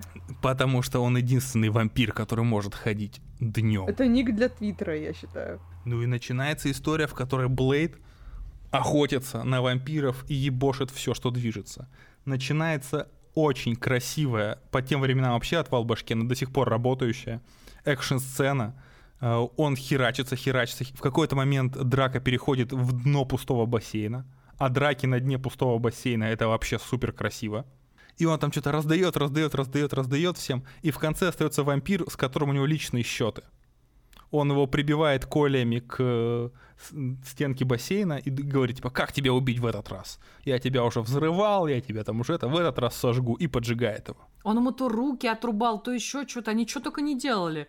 У них свои какие-то БДСМ-игры. У них вообще какая-то своя линия. Он его постоянно как-то очень сильно травмирует, но при этом не убивает. Вот здесь Блейд совершает невероятную глупость. Он его поджигает, но не добивает. И приезжают менты. И Блейд убегает. Следующая сцена, она в больнице, привозят обгорелый труп, который приходит в себя там и начинает кусать докторов. В Мгм. больницу врывается Блейд, и начинает напиздошивать этой горелки. И почему-то опять его не убивает. И в больнице этот горелик начинает кусать людей и кусает в какой-то момент девушку. И Блейд, вопреки своим принципам, решает спасти эту девушку, которую укусили, а всех, кого укусили, он добивает, чтобы они стали вампирами. Он решает ее спасти, потому что что? Блять, потому что Марта. Потому что она очень похожа на его мать. И он увозит ее к себе. Этой девушке, чтобы она не обратилась, вкалывают эссенцию из чеснока. Со словами, ну, это поможет. Угадайте, на что живет Блейд. Вы задумались вообще, откуда у супергероев такие там лаборатории, оружие, шмот, вот это все тачки? Блейд это, мне кажется, единственный фильм, кроме истории про Тони Старка и Бэтмена, где рассказывается, откуда у него бабло. Есть целая сцена, как Блейд приходит в ломбард сдавать драгоценности и часы вампиров, которых он загасил. И это даже проговаривается. И я такой, Вот это идея «Классно». для стартапа, конечно. Возвращаемся к сюжету. Он спасает эту барыню. Она вроде как на отходосах говорит, что ну мне получше. Ну, И они отпускают эту барыню, довозят, Блейд ее довозит до какого-то дома, говорит, убирайся из города в течение двух дней, иначе тебе пиздец. Все, пока, прощай, не ищи меня, не- мы никогда больше не встретимся. Все такой весь драматичный. Она уходит, он уезжает, все, закат, пум-пум-пум. Какая-то движуха, и к ней приходит очень-очень странный полицейский домой к этой барышне и начинает ее докапывать, типа, «А где вы были, чё, кого? Ну, такая напряженная сцена, очевидно, что он какой-то засланный, потому что, ну, не просто так, он что-то хочет выяснить про Блейда. И когда в пик какого-то такого напряжения она прыскает в него чесноком, он говорит, фу, чеснок, ты что, я ж человек. Вырывается Блейд, напиздошивает ему люлей, прям жестких, и говорит, ты не человек, ты послушник. И ему эта девушка предъявляет, говорит, а ты типа что, использовала меня как наживку? Он говорит, эй, пш». ну, во-первых, да, Во-вторых, иди нахуй. да, он тоже наживка. Сейчас мы за ним проследим, посмотрим, куда он побежал к своему хозяину. И начинается некий там замес. Блейд начинает выслеживать вампиров, вампиры начинают шухериться от Блейда, потому что все его пиздец как боятся. И начинается линия главного антигероя, потому что главный антигерой — это такой выскочка. Внутри вампиров существует проблема поколений. Есть некий такой высший совет вампиров, где все перворожденные вампиры, то есть они родились вампирами. И есть некий грязнокровка, который всех доебывает, потому что он устраивает тусовки в ночных клубах. Все, грязнокровка, Зря ты это сказал. кроссовер. Его вызывают на этот совет и говорят, твои клубы нам мешают. Он говорит, бля, что это они мешают? Он говорит, мешают, потому что мы сказали мешают. Назревает у них некий конфликт, который начинает там как-то развиваться, развиваться, развиваться, заканчивается тем, что этот выскочка, молодой антигерой, разгадывает тайный шифр из книги, какой-то секретной книги вампиров, который никто не мог разгадать. Ну и, естественно, заканчивается все чем? Ну, тем, что этот выскочка, он разгадал эти летописи, говорит, я призову вампирского бога. А для этого мне нужна кровь скольки там, назовем 10, допустим, 10 перворожденных вампиров. И он берет всех вампиров совета и такой, ну все, вы типа мои жертвы будете. А главного чувака, которого он отчитывал, он очень стилово с ним расправился. В чем стиль? Блейд — это единственный фильм, в котором догадались до такой херни, как наебать систему. Там есть сцена, где вампиры ходят днем по солнцу, но используют крем от загара. И в какой-то момент Блейд говорит, у тебя макияж потек. Да. Спасите! Вот я не хотела смотреть этот фильм и не хочу, кажется.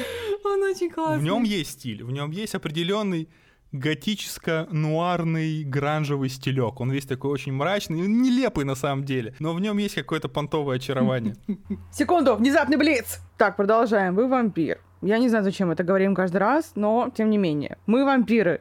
И против вас работают чеснок, святая вода, серебро, осиновый кол или огонь. Что одно прям стопроцентно вас убьет. Меня чеснок не убьет, я его очень люблю и очень много ем, и если бы он мог меня убить, я бы уже отъехал.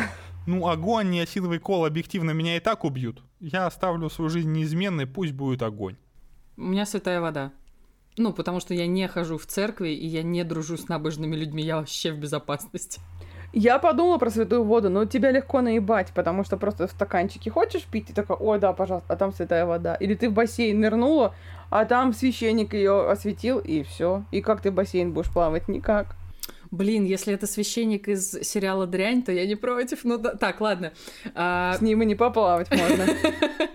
Не-не-не, я все таки остаюсь на воде. Я выберу серебро. Честно говоря, серебро уже меня выбрало, потому что я не могу носить долго серебряные украшения, Мгм. начинается аллергия А потом. я так люблю серебро, нифига себе. Я тоже очень люблю серебро, но, видимо, буду носить белое золото.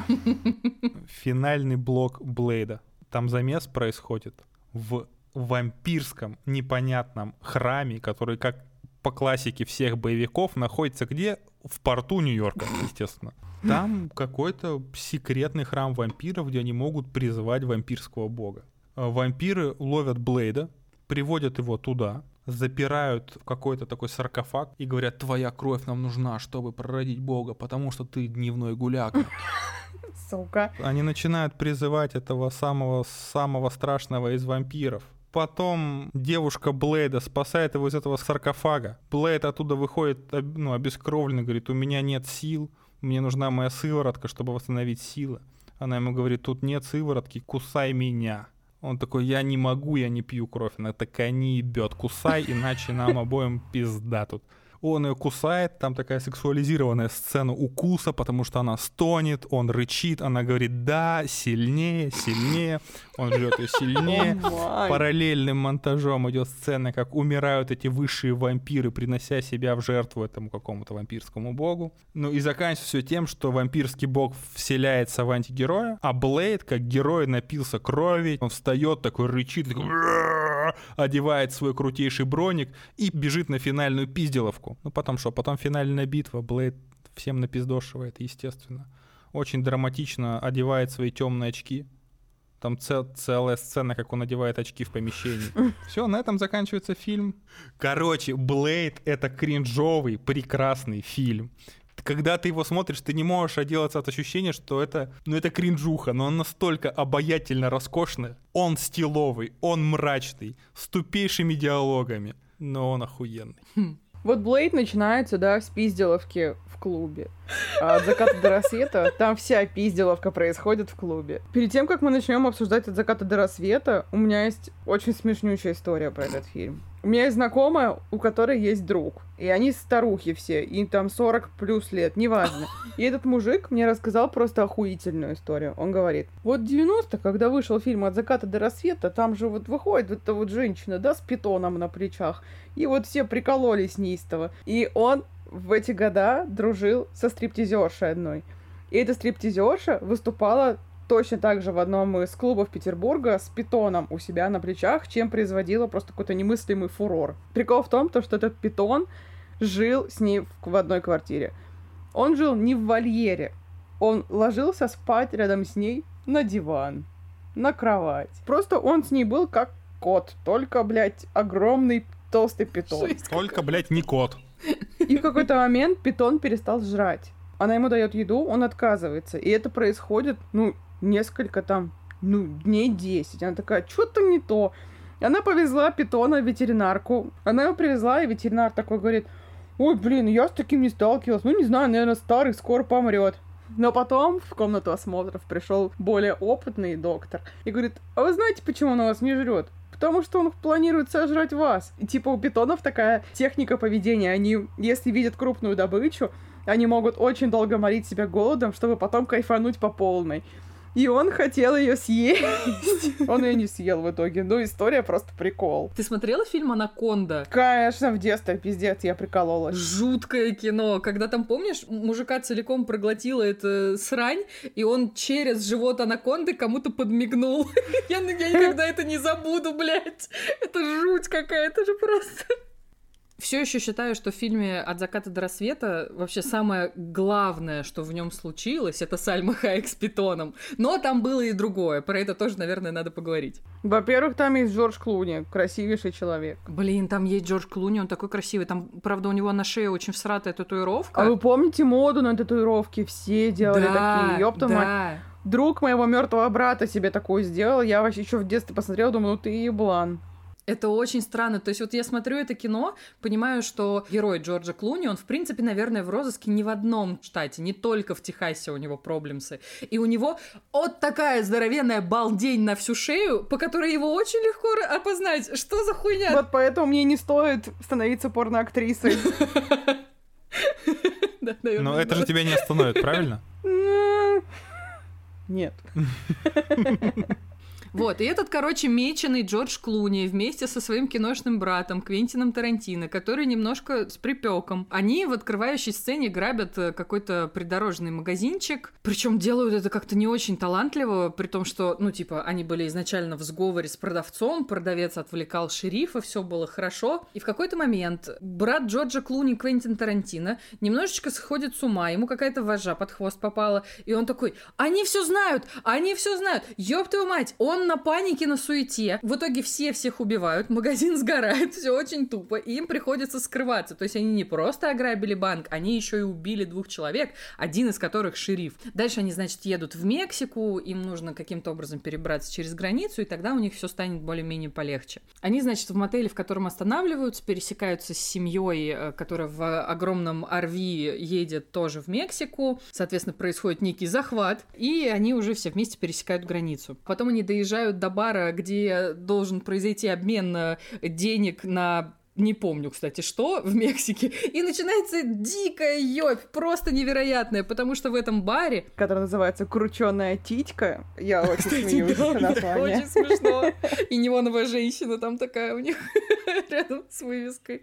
Просто потрясающе. Вот, они, короче, попадают в этот бар, все у них замечательно. Перед ними Сальма Хайек танцует с питоном. Эта сцена, я не знаю, мне кажется, это одна из прям супер культовых сцен из мирового кинематографа. Она супер запоминающаяся. Сальма Хайек еще такая красивая красивая, просто капец. Правда, я немножечко хотела отвернуться, когда началась история с тем, что она лила какую-то сивуху, которую они там все пили себе по ноге, а Квентин Тарантино, естественно, с этой ноги пил, и я такая, ребят, снимите номер. И очень-очень быстро выясняется, что практически все, кто и бухает в этом баре, и кто работает в этом баре, они все вампиры. Вот я про что хотела поговорить именно в контексте от заката до рассвета. Вы заметили, что практически везде вампиры — это какая-то такая некая полунеубиваемая, значит, сущность. Если она все таки убивается, то она умирает очень красиво. Там, я не знаю, например, она превращается в пепел, или она как-то эпично сгорает, или еще что-то. Ну да, у них такие вообще праздничные смерти очень. Да, да, они такие какие-то очень красиво рядом станцевал, но в последний раз. Да. А здесь вампиры как будто бы состоят из тех же соплей, что и яйца у Ван Хельсинга. Ну, ну вы поняли, в общем. Яйца Ван Хельсинга, это все, что я поняла. И плюс здесь вампиры не превращаются в летучую мышь или там в какое-то животное, они превращаются в какого-то гремлина, которого намочили или накормили после полуночи. Еще мне помимо супер красивой Сальмы Хайек очень нравится, что в этом фильме был герой, который всем представлялся как секс-машина. Потрясающе! Это мут на всю жизнь. Привет, меня зовут Бен. Привет, Бен. Я секс-машина. Ну окей. А его хуёвый пистолет это вообще просто гениально. Буквально хуёвый пистолет. Еще у него это лассо. Я хочу быть этим человеком. Я его смотрела давно, сейчас пересматривала, я обнаружила очень много смешных деталей. Например, когда они взяли заложницу, Джордж Клуни уходит и оставляет заложницу с Тарантино, и Тарантино такой, сними обувь. И я такая, знаю, я знаю. А еще меня разъебало с момента, когда они подъезжают к клубу, и там стоит чувак, у нас есть разные пезды, есть такие, есть такие, и он перечисляет просто весь Ой, я помню этого чувака, это очень смешной мексиканец. А еще мне очень нравится, что этот мексиканец сыграл там аж три роли в этом фильме. Он один в трех ролях. Я такая просто, ну, окей, хорошо. Каких это? Но смотри, он был на таможне один и тот же. Он был был вот тот же чувак, он всем говорил, какие, какие разные пуси у нас есть в нашем потрясающем баре. И третье, он, собственно, тот чувак, с которым Джордж Клуни потом встречается. Это все один и тот Прикол. же человек. Я такая думаю, боже, потрясающе. Как хорошо, что вы решили сэкономить на актере. Но я была очень довольна, это было очень круто. Еще мой любимый момент, когда человек с сигарой начинает просто монолог, как из пизды на лыжах. Кстати, я был во Вьетнаме. Там да, такое да, да. пиздило было. Я такая, пиздец, это так нелепо и глупо, то, что это происходит, это так охуенно. И когда священник сделал крест из дробовика и биты, это да. в этом фильме гениально все. Очень хороший фильм. Я, я смеялась как сука. Я вспомнила еще кек натуральный, когда всех первую часть перебили, и музыканты такие, здорово, и они просто уроды, и он играет на теле мужика, просто как-то да. неистово. Я очень смеялась на этом моменте, потрясающе. Еще мне очень понравилось, что они хотели заебошить и, и музыкантов тоже, и такие, не, мы по съебам. И просто ушли куда-то. Я такая, ну хорошо. Они исчезли, ладно». как Дамблдор в Ордене Феникса. Хуяк, все. А они умеют эффектно появляться и уходить. Блиц, вы вампир.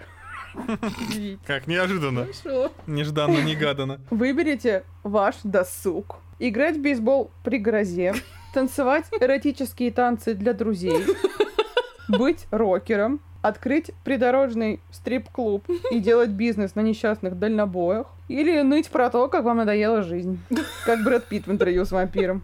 Танцевать эротический танец для друзей. А что было перед Брэдом Питом? Играть в бейсбол при грозе, танцевать эротические танцы, быть рокером, стрип-клуб и ныть. А кто рокер? Том Хиддлстон. О, таким рокером я хочу быть. Да, я буду Томом Хиддлстоном. Он сидит один мрачный дома, его никто не трогает, потрясающе. Я выбираю танцевать эротические танцы для друзей. Но с другой стороны, разве это мешает мне быть рокером и иметь стрип-клуб? А, вот ты как всегда. Танцевать эротические танцы для друзей — это, прикинь, какой ну, уровень отношений. Это ли не прекрасно? Странно и кринжово, да. Но, Что-то в этом есть. да, что-то в этом есть. И еще один блиц. Да что ж такое?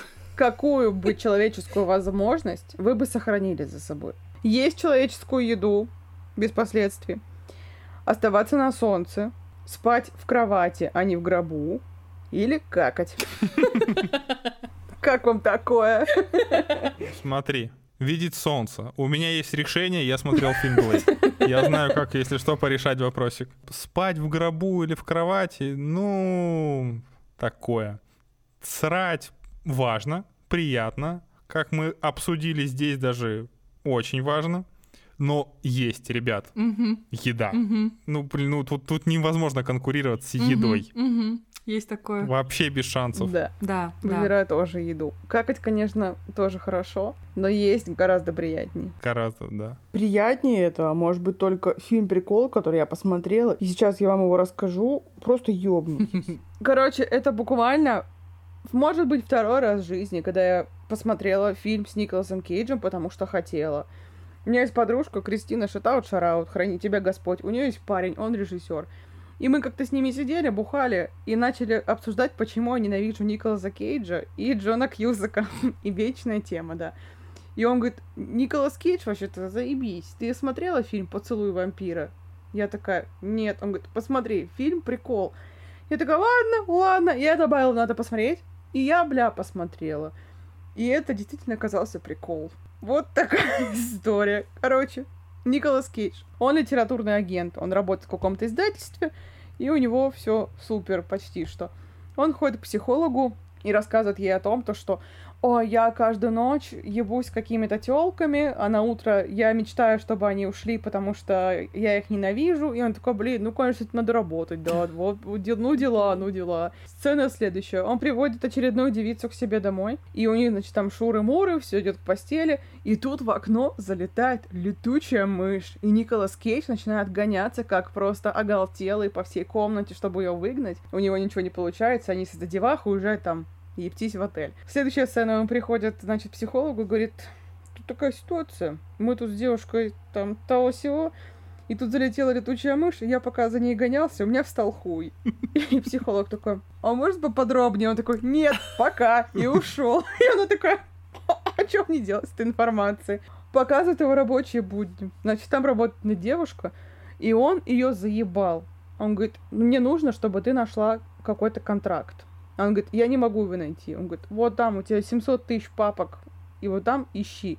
Я не зря это сказала, потому что весь фильм он ебал ей мозги, чтобы она нашла этот ебучий контракт. Ее звали Альва, и каждый раз, когда показывали его сцену на работе, он просто «Альва, что делаешь? Иди сюда!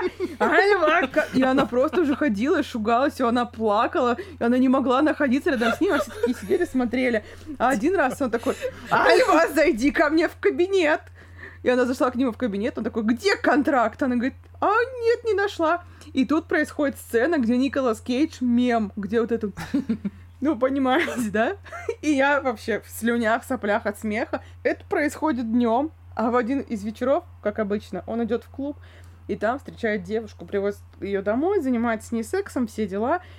И тут в какой-то момент девушка начинает сосать его кровь из шеи, и он такой, блядь. Он просыпается утром и такой, я как-то себя странно ощущаю. Он выходит на улицу такой, солнце, нет, нет. Он надевает э, солнечные очки и на работе сидит в солнечных очках. Параллельно с этим доебывается до Альвы, с этим контрактом. Там есть охуенные какие-то отлетевшие сцены. Он просто такой идет по лестнице и начинает так дергаться, щелкать зубами. А сейчас, а сейчас вот так вот он делает, как пес.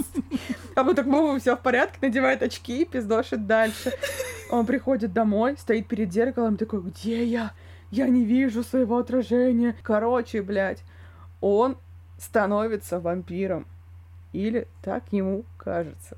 Каждую ночь эта девица сосет из него кровь, и он такой, нет, пожалуйста, не надо. Он такой, ну я хочу, чтобы ты был одним из нас. И он такой, ну тогда ладно, тогда продолжай, конечно.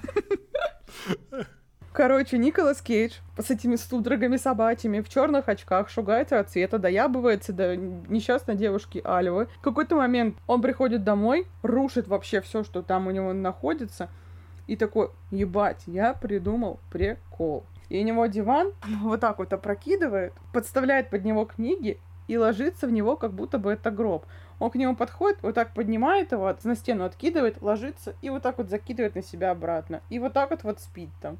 Николас Кейдж продолжает деградировать. Он приходит в магазин сувениров и говорит, у вас есть вампирские зубы? Они такие, да, вот есть стеклянные за 200 долларов. Он такой, блядь, вот 200 долларов-то у меня нет, а есть у вас что-то, ну, в пределах пяти? А он такой, вот, возьми пластиковый, рубль 20. Он такой, охуенно. Он берет пластиковые зубы, надевает их, и просто как на сферату поднимает плечи, и вот так вот, вот с искусственными зубами пластиковыми идет в клуб. И там поднимается какой-то типа лаунж, вип-зону, и кусает девушку этими зубами и выпивает ее. Прям пьет ее кровь. А потом он спускается и видит свою вот эту женщину-кусаторшу с другим мужчиной. Такой, ебать, ты мне изменила, но я же только что выпил кровь, я стал как ты. Он такой, ты чё, ебен? Мы с тобой один раз потрахались и больше никогда не виделись. Он такой, ну нет, ты же ко мне приходишь каждую ночь. Это ложь, ты вампирша. Он такой, свят, свят. И просто уходит в туман.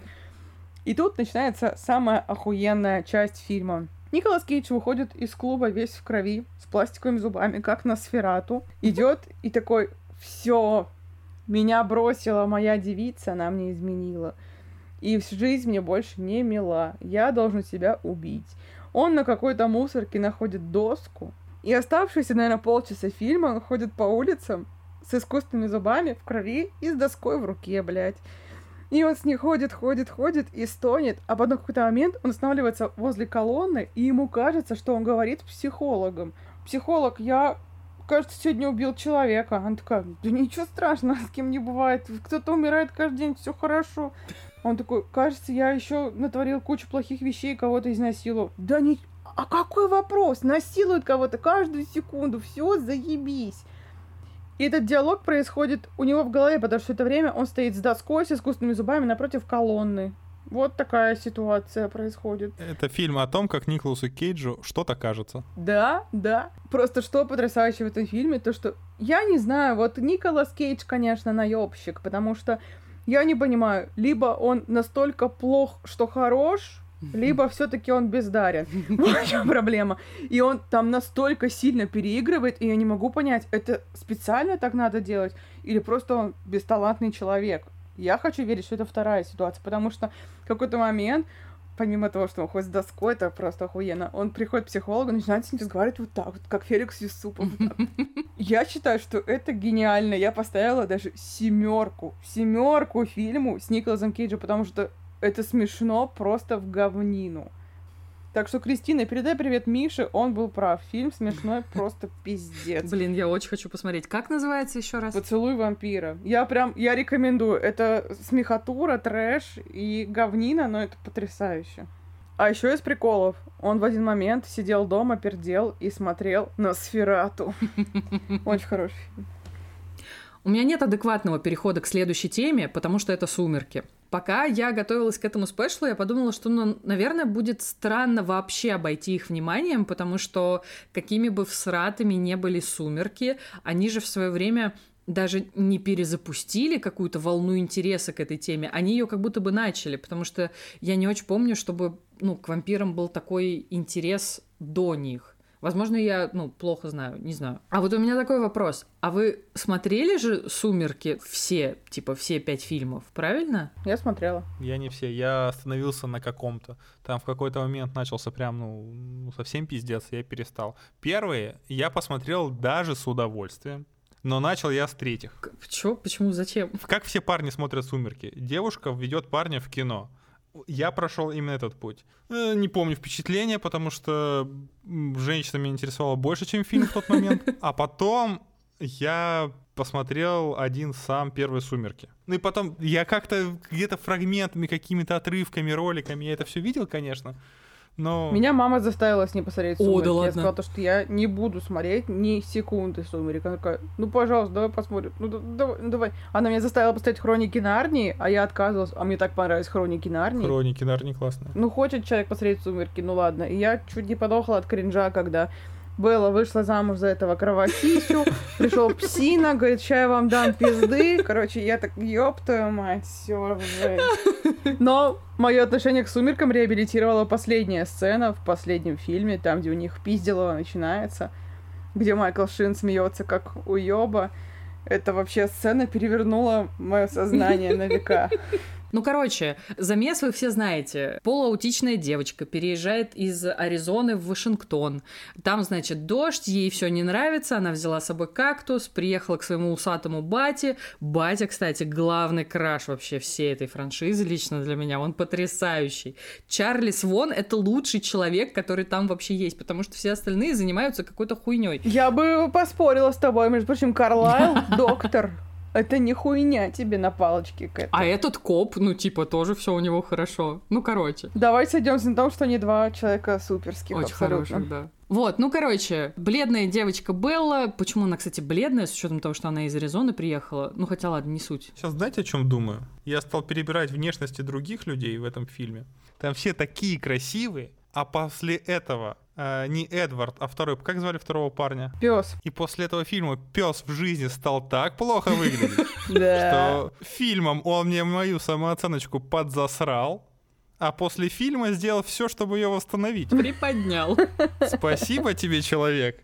Вот это правильно, вот это правильный подход. Как бы сам натворил, сам убрал. Все, молодец. Какой удобный пес. Я помню, что в какой-то момент времени девушки были разделены на два лагеря. Кому-то нравился Эдвард, Да. а Тим кому-то Эдвард и Тим Джейкоб. Джейкоб. И там прям, там вот почти как около футбольная тема, там чуть ли не пиздились за это.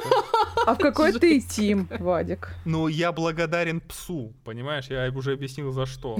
Потому что он, ну, как бы помог стабилизировать мою самооценку. Это замечательно. Хорошо, ты в команде пса. Я в команде Эдварда. А я, когда шли все эти войны, Тим Эдвард и Тим Джейкоб, я сидела и думала о том, что а как так вышло, что я Тим Белла, и мне вообще она нравится из этого трио? Это же я только потом догадалась, что это называется бисексуальность, а так я сидела и такая, что за хуйня происходит? Очень интересно. Но она крашесса, конечно. Она потрясающая. Я так люблю Кристен Стюарт. Просто жесть бы. Очень красивая она. Вообще.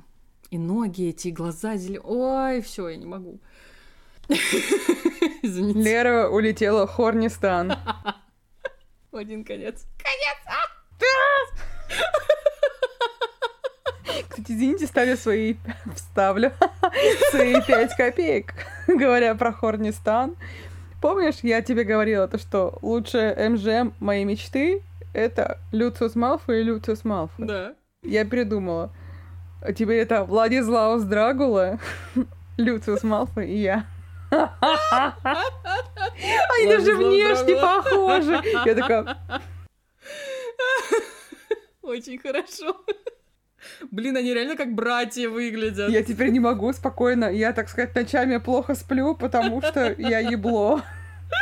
Я уже даже не помню, про что я говорил. Ну, короче, она приезжает, влюбляется в бледного, трясущегося чувака с торчащими волосами. Очень быстро выясняет, что он вампир. Ей на это абсолютно похуй. Вопрос, нахера он ходит в школу? Чтобы, блядь, что? Ну, типа, это прикрытие для семьи же у них там было. Так ему же очень много лет. Можно врать, что ему там не 17, а там 22. Никто особо не заметит. И не надо ходить в школу, и не надо мучиться. Можно же не учиться в школе, не учиться в универе, а сразу пойти работать, и все.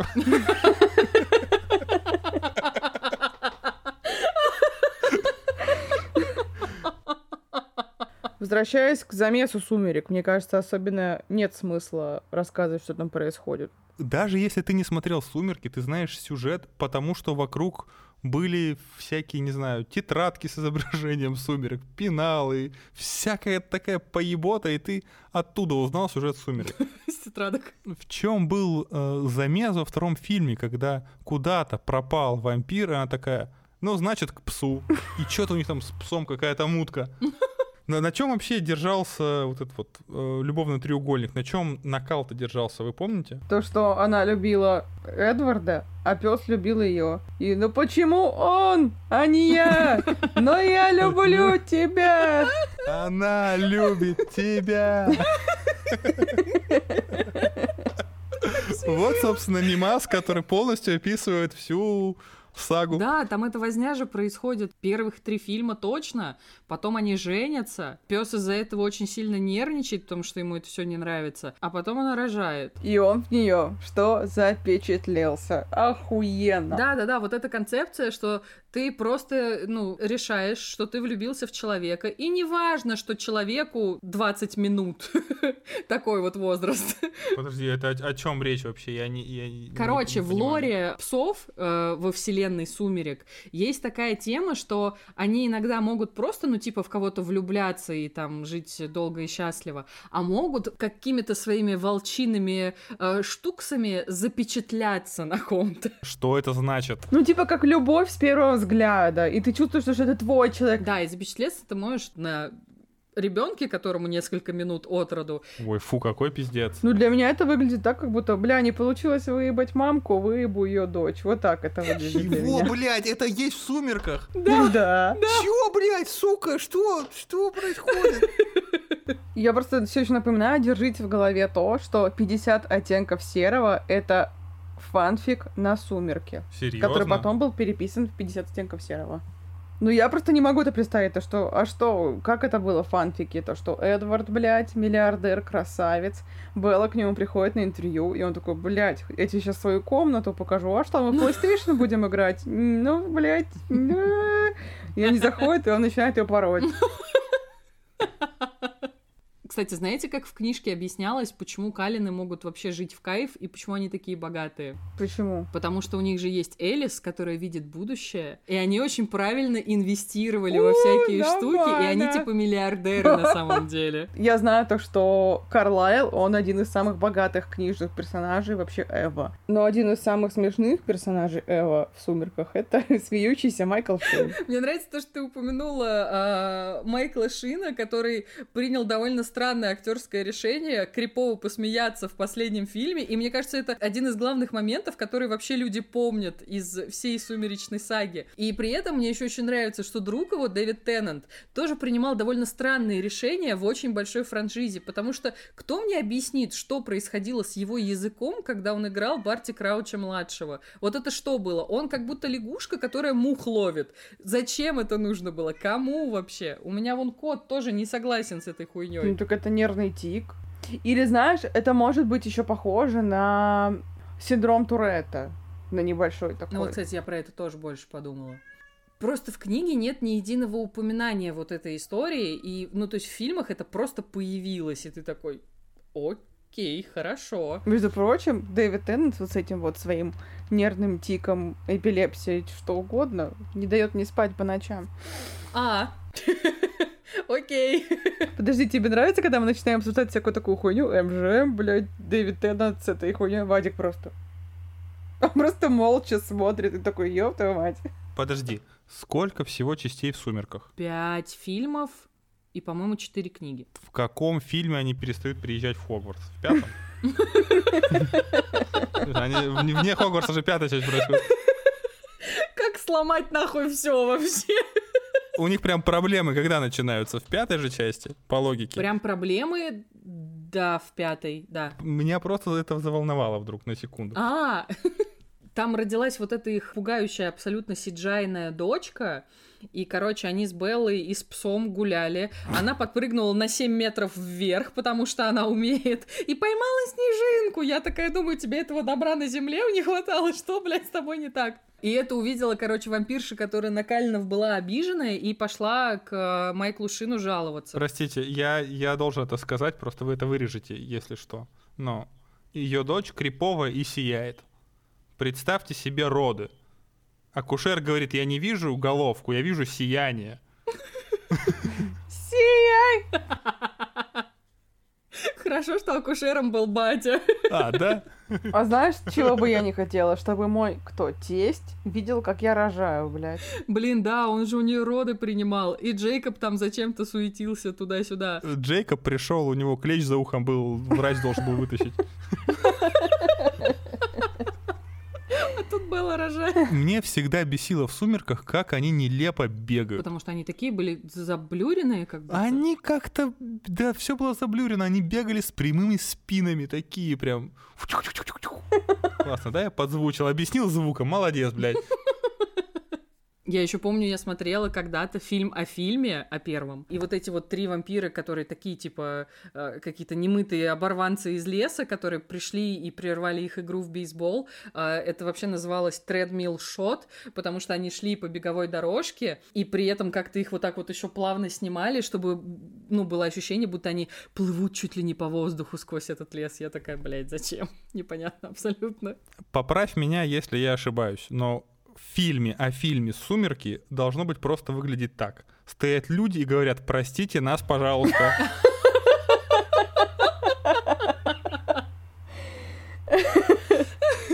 Внезапный блиц. Смотрите, у вампиров в «Сумерках» были, ну, довольно приколдесные суперспособности, но не у всех, что, кстати, довольно обидно. И какие-то из них были, окей, с большой натяжкой я могу в это поверить. А еще там были, ну, довольно странные способности, которые либо бесполезные, либо непонятно, как они взялись. Например, Рами Малик там был просто повелитель стихий. У него там, значит, такой он фью, и, значит, огонь у него на пальцах зажегся. Потом он такой фью, земля расступилась. И потом такой он фью, бассейн вышел из берегов. Нахуя, непонятно. Тем не менее, очень красиво, потрясающе. А самая тупая, на мой взгляд, суперспособность была, собственно, у Сиджайной дочки Эдварда и Беллы. Она умела... Вызывать кринж у всех зрителей. Это да, это по умолчанию. Ей даже ничего делать не надо было. Это не суперсила, это просто такая природа. Она, короче, трогала людей, и в этот момент человек, которого она трогает, видит ее воспоминания. И я такая, это А что за хуйня? Что за- Это кому вообще надо? Зачем? Чем это полезно? Уточните, пожалуйста. Я не хочу помнить свои воспоминания. Зачем другим людям это видеть? Абсолютно. Поэтому я вам предлагаю выбрать между двумя довольно всратыми способностями, которые мы видели в «Сумерках» у вампиров, значит. Вы бы выбрали быть повелителем стихий, как Рами Малик, и делать воронки из песка, и только их, и все, больше ничего не уметь. Просто, блядь, песок. Либо вы бы выбрали трогать всех за лицо и показывать, как вы бухой вчера там, я не знаю, песни пели. Вот две вот такие всратые суперспособности. Какую вы выберете? Я хочу дружить с муравьиными львами, поэтому я хочу уметь делать воронки из песка. Я сама не хочу помнить, как я пьяная пою песни, поэтому я выбираю делать воронки из песка. Я буду приезжать на пляж в Сочи и смотрю, какой-то мерзкий хуй идет и вот так отряхивает песок. Он, короче, он покупался, полежал на пляжу и вещи в сумку складывает, а он меня выбесил. И я такая воронку из песка ему делаю, и ему песок обратно в сумку и в ботинки засыпается. Юль, ну там булыжники и галька. Не в Сочи надо ехать. Куда-нибудь, неважно. Короче, я буду засыпать неприятным мне людям песок во все щели. Блин, я считаю, что то хуйня, а что это хуйня. Поэтому я буду всех трогать за лицо. Потому что я хочу подойти к Майклу Шину, потрогать его за лицо, и он скажет, вот это вот свое любимое. Очень хочется, пускай так будет, поэтому... А прикиньте, по поводу песка. Песка и воронок. Я буду развивать себе этот навык. Я прокачаюсь, и в какой-то момент я смогу, как в мумии, хуянуть свой портрет из песка, который будет носиться над пустыней просто так, потому что могу. Уважение. Я начну с малого, а дойду до бессмысленно многого. Звучит мощнее, чем засыпать песок в ботинки неприятных людей. Нет, можно же использовать свое лицо для насыпания песка неприятных людей. Вот он идет тебе неприятный, движется твое лицо из песка на него, он сразу знает, от кого это, а потом еще и полные ботинки песка. А потом еще пизды мне даст. Нет уж, спасибо. Ты правда думаешь, что тебе решит отпиздошить тот, на кого напала э, пылевая буря с твоим лицом? Не знаю, если мы в Геленджике, всякое возможно. Да, аргумент, аргумент, да. А вот вы вампир, конечно же. Вы бы выбрали кусать просто каких-то рандомных людей? Или вы бы выбрали кусать людей, которые вам неприятны крайне? Неприятных. Да ну, прикасаться к неприятным людям, фу. Но последний раз зато. Ну просто у меня есть моя black book, так сказать. И там есть люди, которые мне не нравятся. Я бы по этому списочку как пошла Как некая бы. тетрадь смерти. А еще я подумала, это абсолютно глупая мысль, но тем не менее. Например, да, я вот не могу есть человеческую еду, будучи вампиром. А вот если я вот позову в гости человека и скажу, жри пигеть столько, пока тебя не стошнит. А потом я его выпиваю. На вкус он будет как пигёдя или нет? Мне кажется, не успеет впитаться. Мне кажется, будет. Ну, то есть он на какой-то процент же станет пигёдей. Ну, это наебка системы, как в Блейде. Нормально. Это то же самое, как крем от загара. То же самое, тот же самый. Прикол, все, тогда мне все нравится. Почему никто не снял э, фильм про вампиров, э, где бы вампиры нахую проворачивали абсолютно все эти стереотипы и ломали их? Слушай, так по сути вампиры средней полосы вот это все и делают. Им вообще пофигу на все ведь абсолютно. Ну, подожди, им нужно пить кровь. Ну да, да, а все остальное там ничего нет уже вроде у них. Мне понравилось в вампирах средней полосы то, что когда ты регенерируешь, ты тратишь на это свою энергию, тебе потом нужно восполнять ее кровью. Я такого раньше не видел. Я вспомнила, кто мне не нравился в вампирах средней полосы. Мне не нравился мент из Москвы. Он меня раздражал Он каждую меня секунду. очень сильно А раздражал. потом он еще такой, «А, поехали со мной в Москву. Такой, ты чё, ёбнутый? Мне не нравилась графиня. Она какая-то такая стереотипная была, что «Эх, Мне она не нравилась, потому что у нее должен быть образ такой роковой женщины, а она выглядит как доярка из Хацапетовки, простите, пожалуйста. Да, да, да, есть такое, да.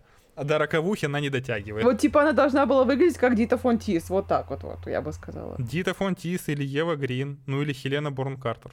Вот, пожалуйста, этих троих можно ко мне сюда? Ну, не на- ненадолго. Блин, да, при всем уважении Коли Медынич, Ева Грин, ой, пиздец. Я бы ей позволила себя загипнотизировать вообще много раз. Да. Девчушки, девчушки, вы любите Базгети? Кого? Вы не знаете, что такое Базгети? Вы не смотрели «Что мы делаем в темноте» или «Реальные упыри»? Смотрели. Я смотрела много раз. И я вижу, что вы смотрели не в том переводе, потому что есть перевод официальный, э, кино- кинотеатральный, а есть пиратский. И вот именно пиратский перевод потрясающий. Они там говорят в сцене, где они кормят макаронами гостей, они говорят, ты любишь Базгети? Я люблю Базгети. Базгети?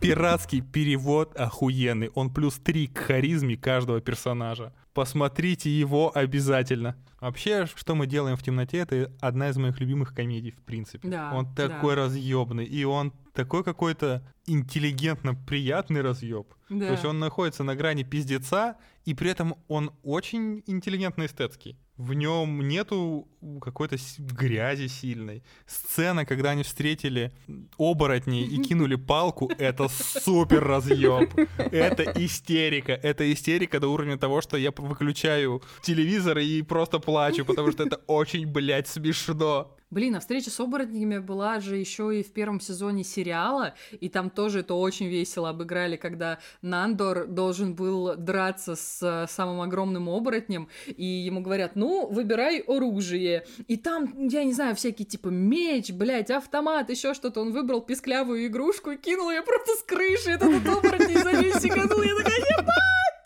Я просто умерла в этот момент. Это было очень весело. А моя любимая сцена с оборотнями, это в последнем сезоне, что мы делаем в тени, когда они играли в бейсбол, блядь, с оборотнями под Мьюз, я думала, что я умру просто. Они такие, ну чё, давайте поиграем, как раз гроза. Я такая, блядь. И заиграла Мьюз, я... Просто у меня истерика была. Э, Очень люблю персонажа Петера. Да, да, я тоже. Я когда недавно пересматривала, я Юле прям записывала аудио, потому что я смотрю именно фильм и понимаю, что я не Виаго, я не Владислав, я не Дикон. Нет, я Петер. Я сижу у себя в подвале в темноте в абсолютной, и меня никто не трогает, потому что вот знаешь, там была вот эта фраза «Петеру 8 тысяч лет, он не придет на наше собрание». Я абсолютный Петер, я не приду на ваше собрание, я заебалась. Отъебитесь от меня, пожалуйста. Сцена, когда они его тушат, это же просто хатушница. Или когда к нему Виагу изначально приходит и говорит, может, ты хочешь каких-то скелетонов отсюда вымести? И Петер просто такой, вот я так же делаю, когда мне предлагают убраться дома, идите нахуй. Мне все нравится. Потрясающе. И меня очень умиляла их дружба с человеком. Когда я привел новенький чувака, они с ним закорешились, потому что он классный. И смотрите, у него, конечно, очень румяные щечки, иногда хочется кушать, но мы его не едим. Он талантливый. Потрясающе. Я их так люблю сильно. А что в сериале было? Я не смотрел сериал вообще. Да Правда? ладно, он офигенный. Короче, что происходит? Четыре вампира. Нандер, турецкий завоеватель. Иранский. Ладно. Лазла из Великобритании, товарищ. Надя из Греции. Из греческой деревни она, да. И еще есть Колин Робинсон. Колин Робинсон отличает от всех остальных то, что у него нет просто имени, он Колин Робинсон. Он не Колин, не мистер Робинсон, он Колин Робинсон. И он энергетический вампир. И он работает в каком-то офисе ебучем и просто всем трахает мозг налево и направо. И наслаждается этим. И когда люди на него либо злятся, либо он у них просто уже всю энергию выпил, у него глаза загораются, и он такой довольный сидит. Я думаю, я знаю, блядь, Колинов Робинсонов. С какой проблемой они сталкиваются? Они живут в одном доме. Надя с Лазла мутят. У Нандера есть фамильяр, который прислуживает ему уже 10 лет, и Нандер обещает его кусить, но все время его наебывает. Мгм. А Гильермо делает для них вообще все абсолютно. Да, при том, что они очень беспомощные без него, как выясняется. Вот, и они не могут ужиться из-за разных характеров или из-за каких-то внешних причин. То-то на них нашествие оборотней, как мы уже сказали, то других вампиров, то к ним приезжает самый главный вампир, они его случайно сжигают, потом получается это пизды. Он забавный, он мне нравится, но иногда, когда, ну, у меня так лично, я его смотрю-смотрю, и мне становится прямо скучно в один момент. Мгм. Мне нужно пойти погулять, потом заново посмотреть. А вот с упырями такого нет. Я... Они захватили мое внимание с самого начала, и я смотрю до конца и кайфую. А тут бывает то, что провисает немножко. Но в целом смешно в говно, конечно. А мистер Тайка Вайтити имеет отношение к сериалу? Он да появлялся. Он его главный продюсер. Там же еще в чем прикол? Тайка Вайтити и Джимейн Климент, который, ну, ну, собственно, Дракула из оригинального фильма, они же это все придумали изначально, и потом, соответственно, фильм э, имел прям бешеный реальный успех, бешеный успех, вот. И, соответственно, они себе прям проложили дорожку и могли в сериале прям с каких-то козырей заходить. Мне дико понравилось, что в первом сезоне, когда там произошла вот эта история, что они случайно сожгли самого главного вампира, обожаю, просто случайно убили человечка. Там же собирается вот этот вот э, совет вампиров, и там Тильда Свинтон, там по плохой видеосвязи Уэсли Снайпс. Прикинь. Серия там Блейд? Да, да. Про Паттинсона они говорят, что, ну, Роба сегодня не будет, он хочет все это оставить позади, конечно. Вот. Там э, Дэнни Трехо был. Вот. И там, короче, прям собирается этот целый совет, и я умирала на этой сцене. Я просто поверить не могла, что они вообще сумели это организовать. Это же просто Кроссовер потрясающе. тысячелетия. И Уэсли Снайпс это вообще пиздец. Короче, это все потрясающе смешно. Я даже не знаю, что еще и сказать. Да чё рассказывать, что мы делаем в темноте, это самый охеренный фильм про вампиров ever. А потом и очень неплохой сериал. Ну, сериал, возможно, но фильм, если кто-то не видел конкретно фильм этот, неважно, нравятся фильмы про вампиров, неважно. Короче, в отрыве от вампирской темы это охерительное кино. Само по себе. Одна из лучших комедий в истории. На этой ноте я предлагаю закончить. Мне было прикольно к вам прийти. Теперь вам неизбежно придется прийти ко мне в историческое шоу и послушать рассказы про историю, про то, как все было на самом деле, ну или не было, потому что источники в моем шоу никто не проверяет никогда. Так что подписывайтесь на YouTube канал Вадика, который называется «Было как-то так». Там есть много всего смешного, интересного и прикольного. А еще он сейчас запустит подкаст, мы там будем в пилотной серии. Будет вообще супер. Наверное.